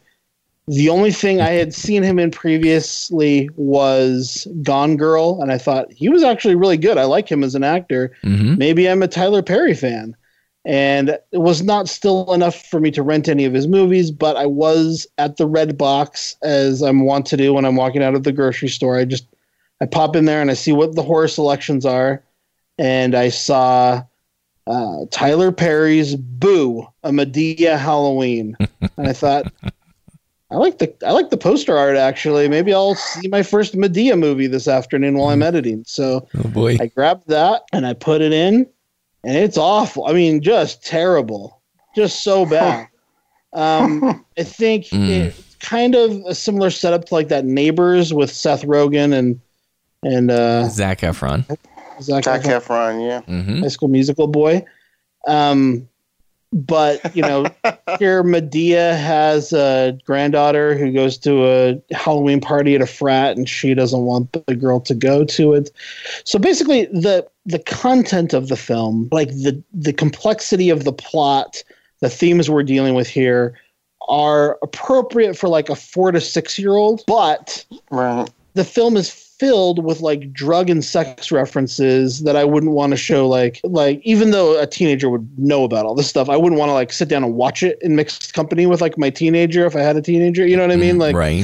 So it's not something my kids could watch, but they're the only ones who would be interested in the story that's taking place. You know what I mean? Right. I know exactly what you mean. One of those movies where they just don't know what the audience is, or you can't tell what the audience is watching. I have no idea what the audiences. Tyler Perry clearly knows what his audience is. I just don't. I do kind of want to meet the people and find out like, who are you guys? Like, who's watching these? It doesn't even hold up to like the worst of Halloween TV special kind of stuff. You know, like I watch Charlie Brown, you know, The Great Pumpkin, Charlie Brown, and all those every Halloween. Like this would not be one to add to your queue. Well, I will say one thing for Boo, a Medea Halloween. I love its tagline, which is "Trick or treat, fools." Yeah, that's hilarious. I like everything about the poster. When I saw the poster, I was like, "This looks kind of cool." I like that it's called Boo. I like the look of it. It's hilarious. Yeah. Okay, what do you rate that one? Like, if I'm rating this on a scale of, like, Goosebumps episode from the 90s to... I don't even know. I can't rate these. I have a new rule. If I'm doing a micro review, I don't rate them. Okay, but clearly sounds like an avoid, though, from what you've said. It's definitely an avoid, yes. All right, there you have it. Well, I hope everybody feels like they got their money's worth there. That is the wrap up for this week's episode of Horror Movie Podcast. You can join us again in 2 weeks, which is approaching the Oscars, the Academy Awards, for some very interesting horror movie podcast content. We're not even gonna tease really about it, right, guys? We're not even gonna give them a hint what it is. But if you love horror movies, if you love horror cinema, if this is your thing and you're our people, meaning, you know, people like us, horror fans, then you must listen to the next episode coming up. Am I right, guys? Yeah, I would say so. Along with our little surprise, we want to kind of do a listener Oscar for, like, the audience award for best horror movie, since the Oscars don't have that category. And so we thought we would put up a listener poll. Jeff Hammer, who's a listener to the show, a friend of the show, was kind enough to tabulate the audience's top 10 lists that Jay had already done with the hosts' top 10 lists and come up with a combined top 10 lists. So, you know, adding our lists to the listeners' lists. And so what I'd like to do is, you know, that was a small percentage of our listenership.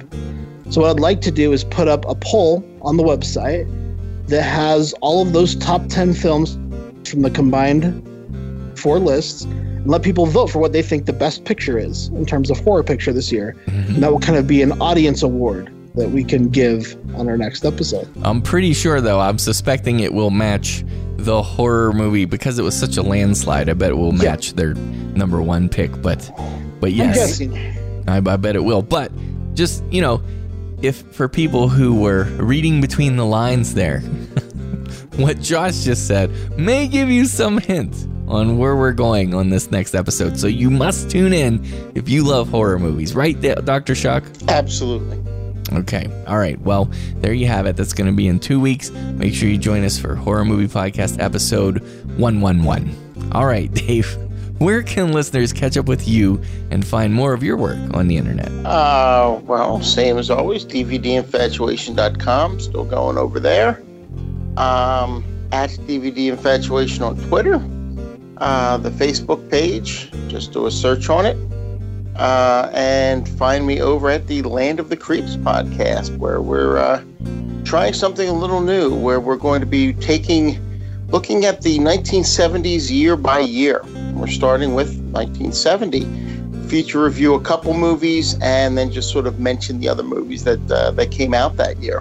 Just mixing it up a little bit. We had been going back in time to the 20s and 30s. And then we're just going to sort of mix it up and go into the 70s now, but we're doing it sort of year by year at this point. So looking forward to that. And of course now with the Universal Monster Cast with Wolfman Josh, and we actually have a lot of guests on there, and it's really interesting, just sort of gearing up for the Mummy, as it getting ready for that this I guess May. That comes out. So, a few places you can, a few things to check out there. Mm-hmm. Yes, absolutely. Make sure you check those out. And what about you, Wolfman Josh? What do you have for people to check out? Well, I would just say, again, check out Universal Monsters Cast. That was second what Dave said. I think we've got some fun shows with us talking about the ins and outs of the new emerging cinematic universe that Universal is putting together for their monsters. Episode 2 has some really fun interviews with our panel. Jody Horror Guy, Dark Mark, and Ann Dredd came on the show to field our questions about what the fans want from the Universal Monsters. And then the third episode has some industry professionals giving their point of view about what we can expect to see from the new movie. So that's exciting. You can also check out my other podcast. We cover streaming content at moviestreamcast.com. You can find me personally on many forms of social media at Icarus Arts, Twitter, Instagram, Facebook, etc. Mm-hmm. Yes, you can. And I encourage people once again to check out our friend Kagan Breitenbach, to check out all of his wonderful music at his website, which we'll have linked in the show notes there, as well as Fred Ingram, who is the writer of the Horror Movie Podcast theme song, a song that's actually titled Wilderness, but don't tell. And then I would love it if people would check out Movie Podcast Weekly, because the shenanigans that are going on over there, for all of you Andy fans, he has actually kind of been returning. Weirdly, it's weird. He had gone for a while, but he's been back lately. And episode 224 is a must listen, I think, because it's we were crying laughing basically, and maybe no one else will think it's funny, but if you like movies, check out Movie Podcast Weekly. And I'd just like to give one more plug tonight for a friend of mine. It's One Sick Puppy. His show, The Dead Is Hell Horror Podcast, has returned.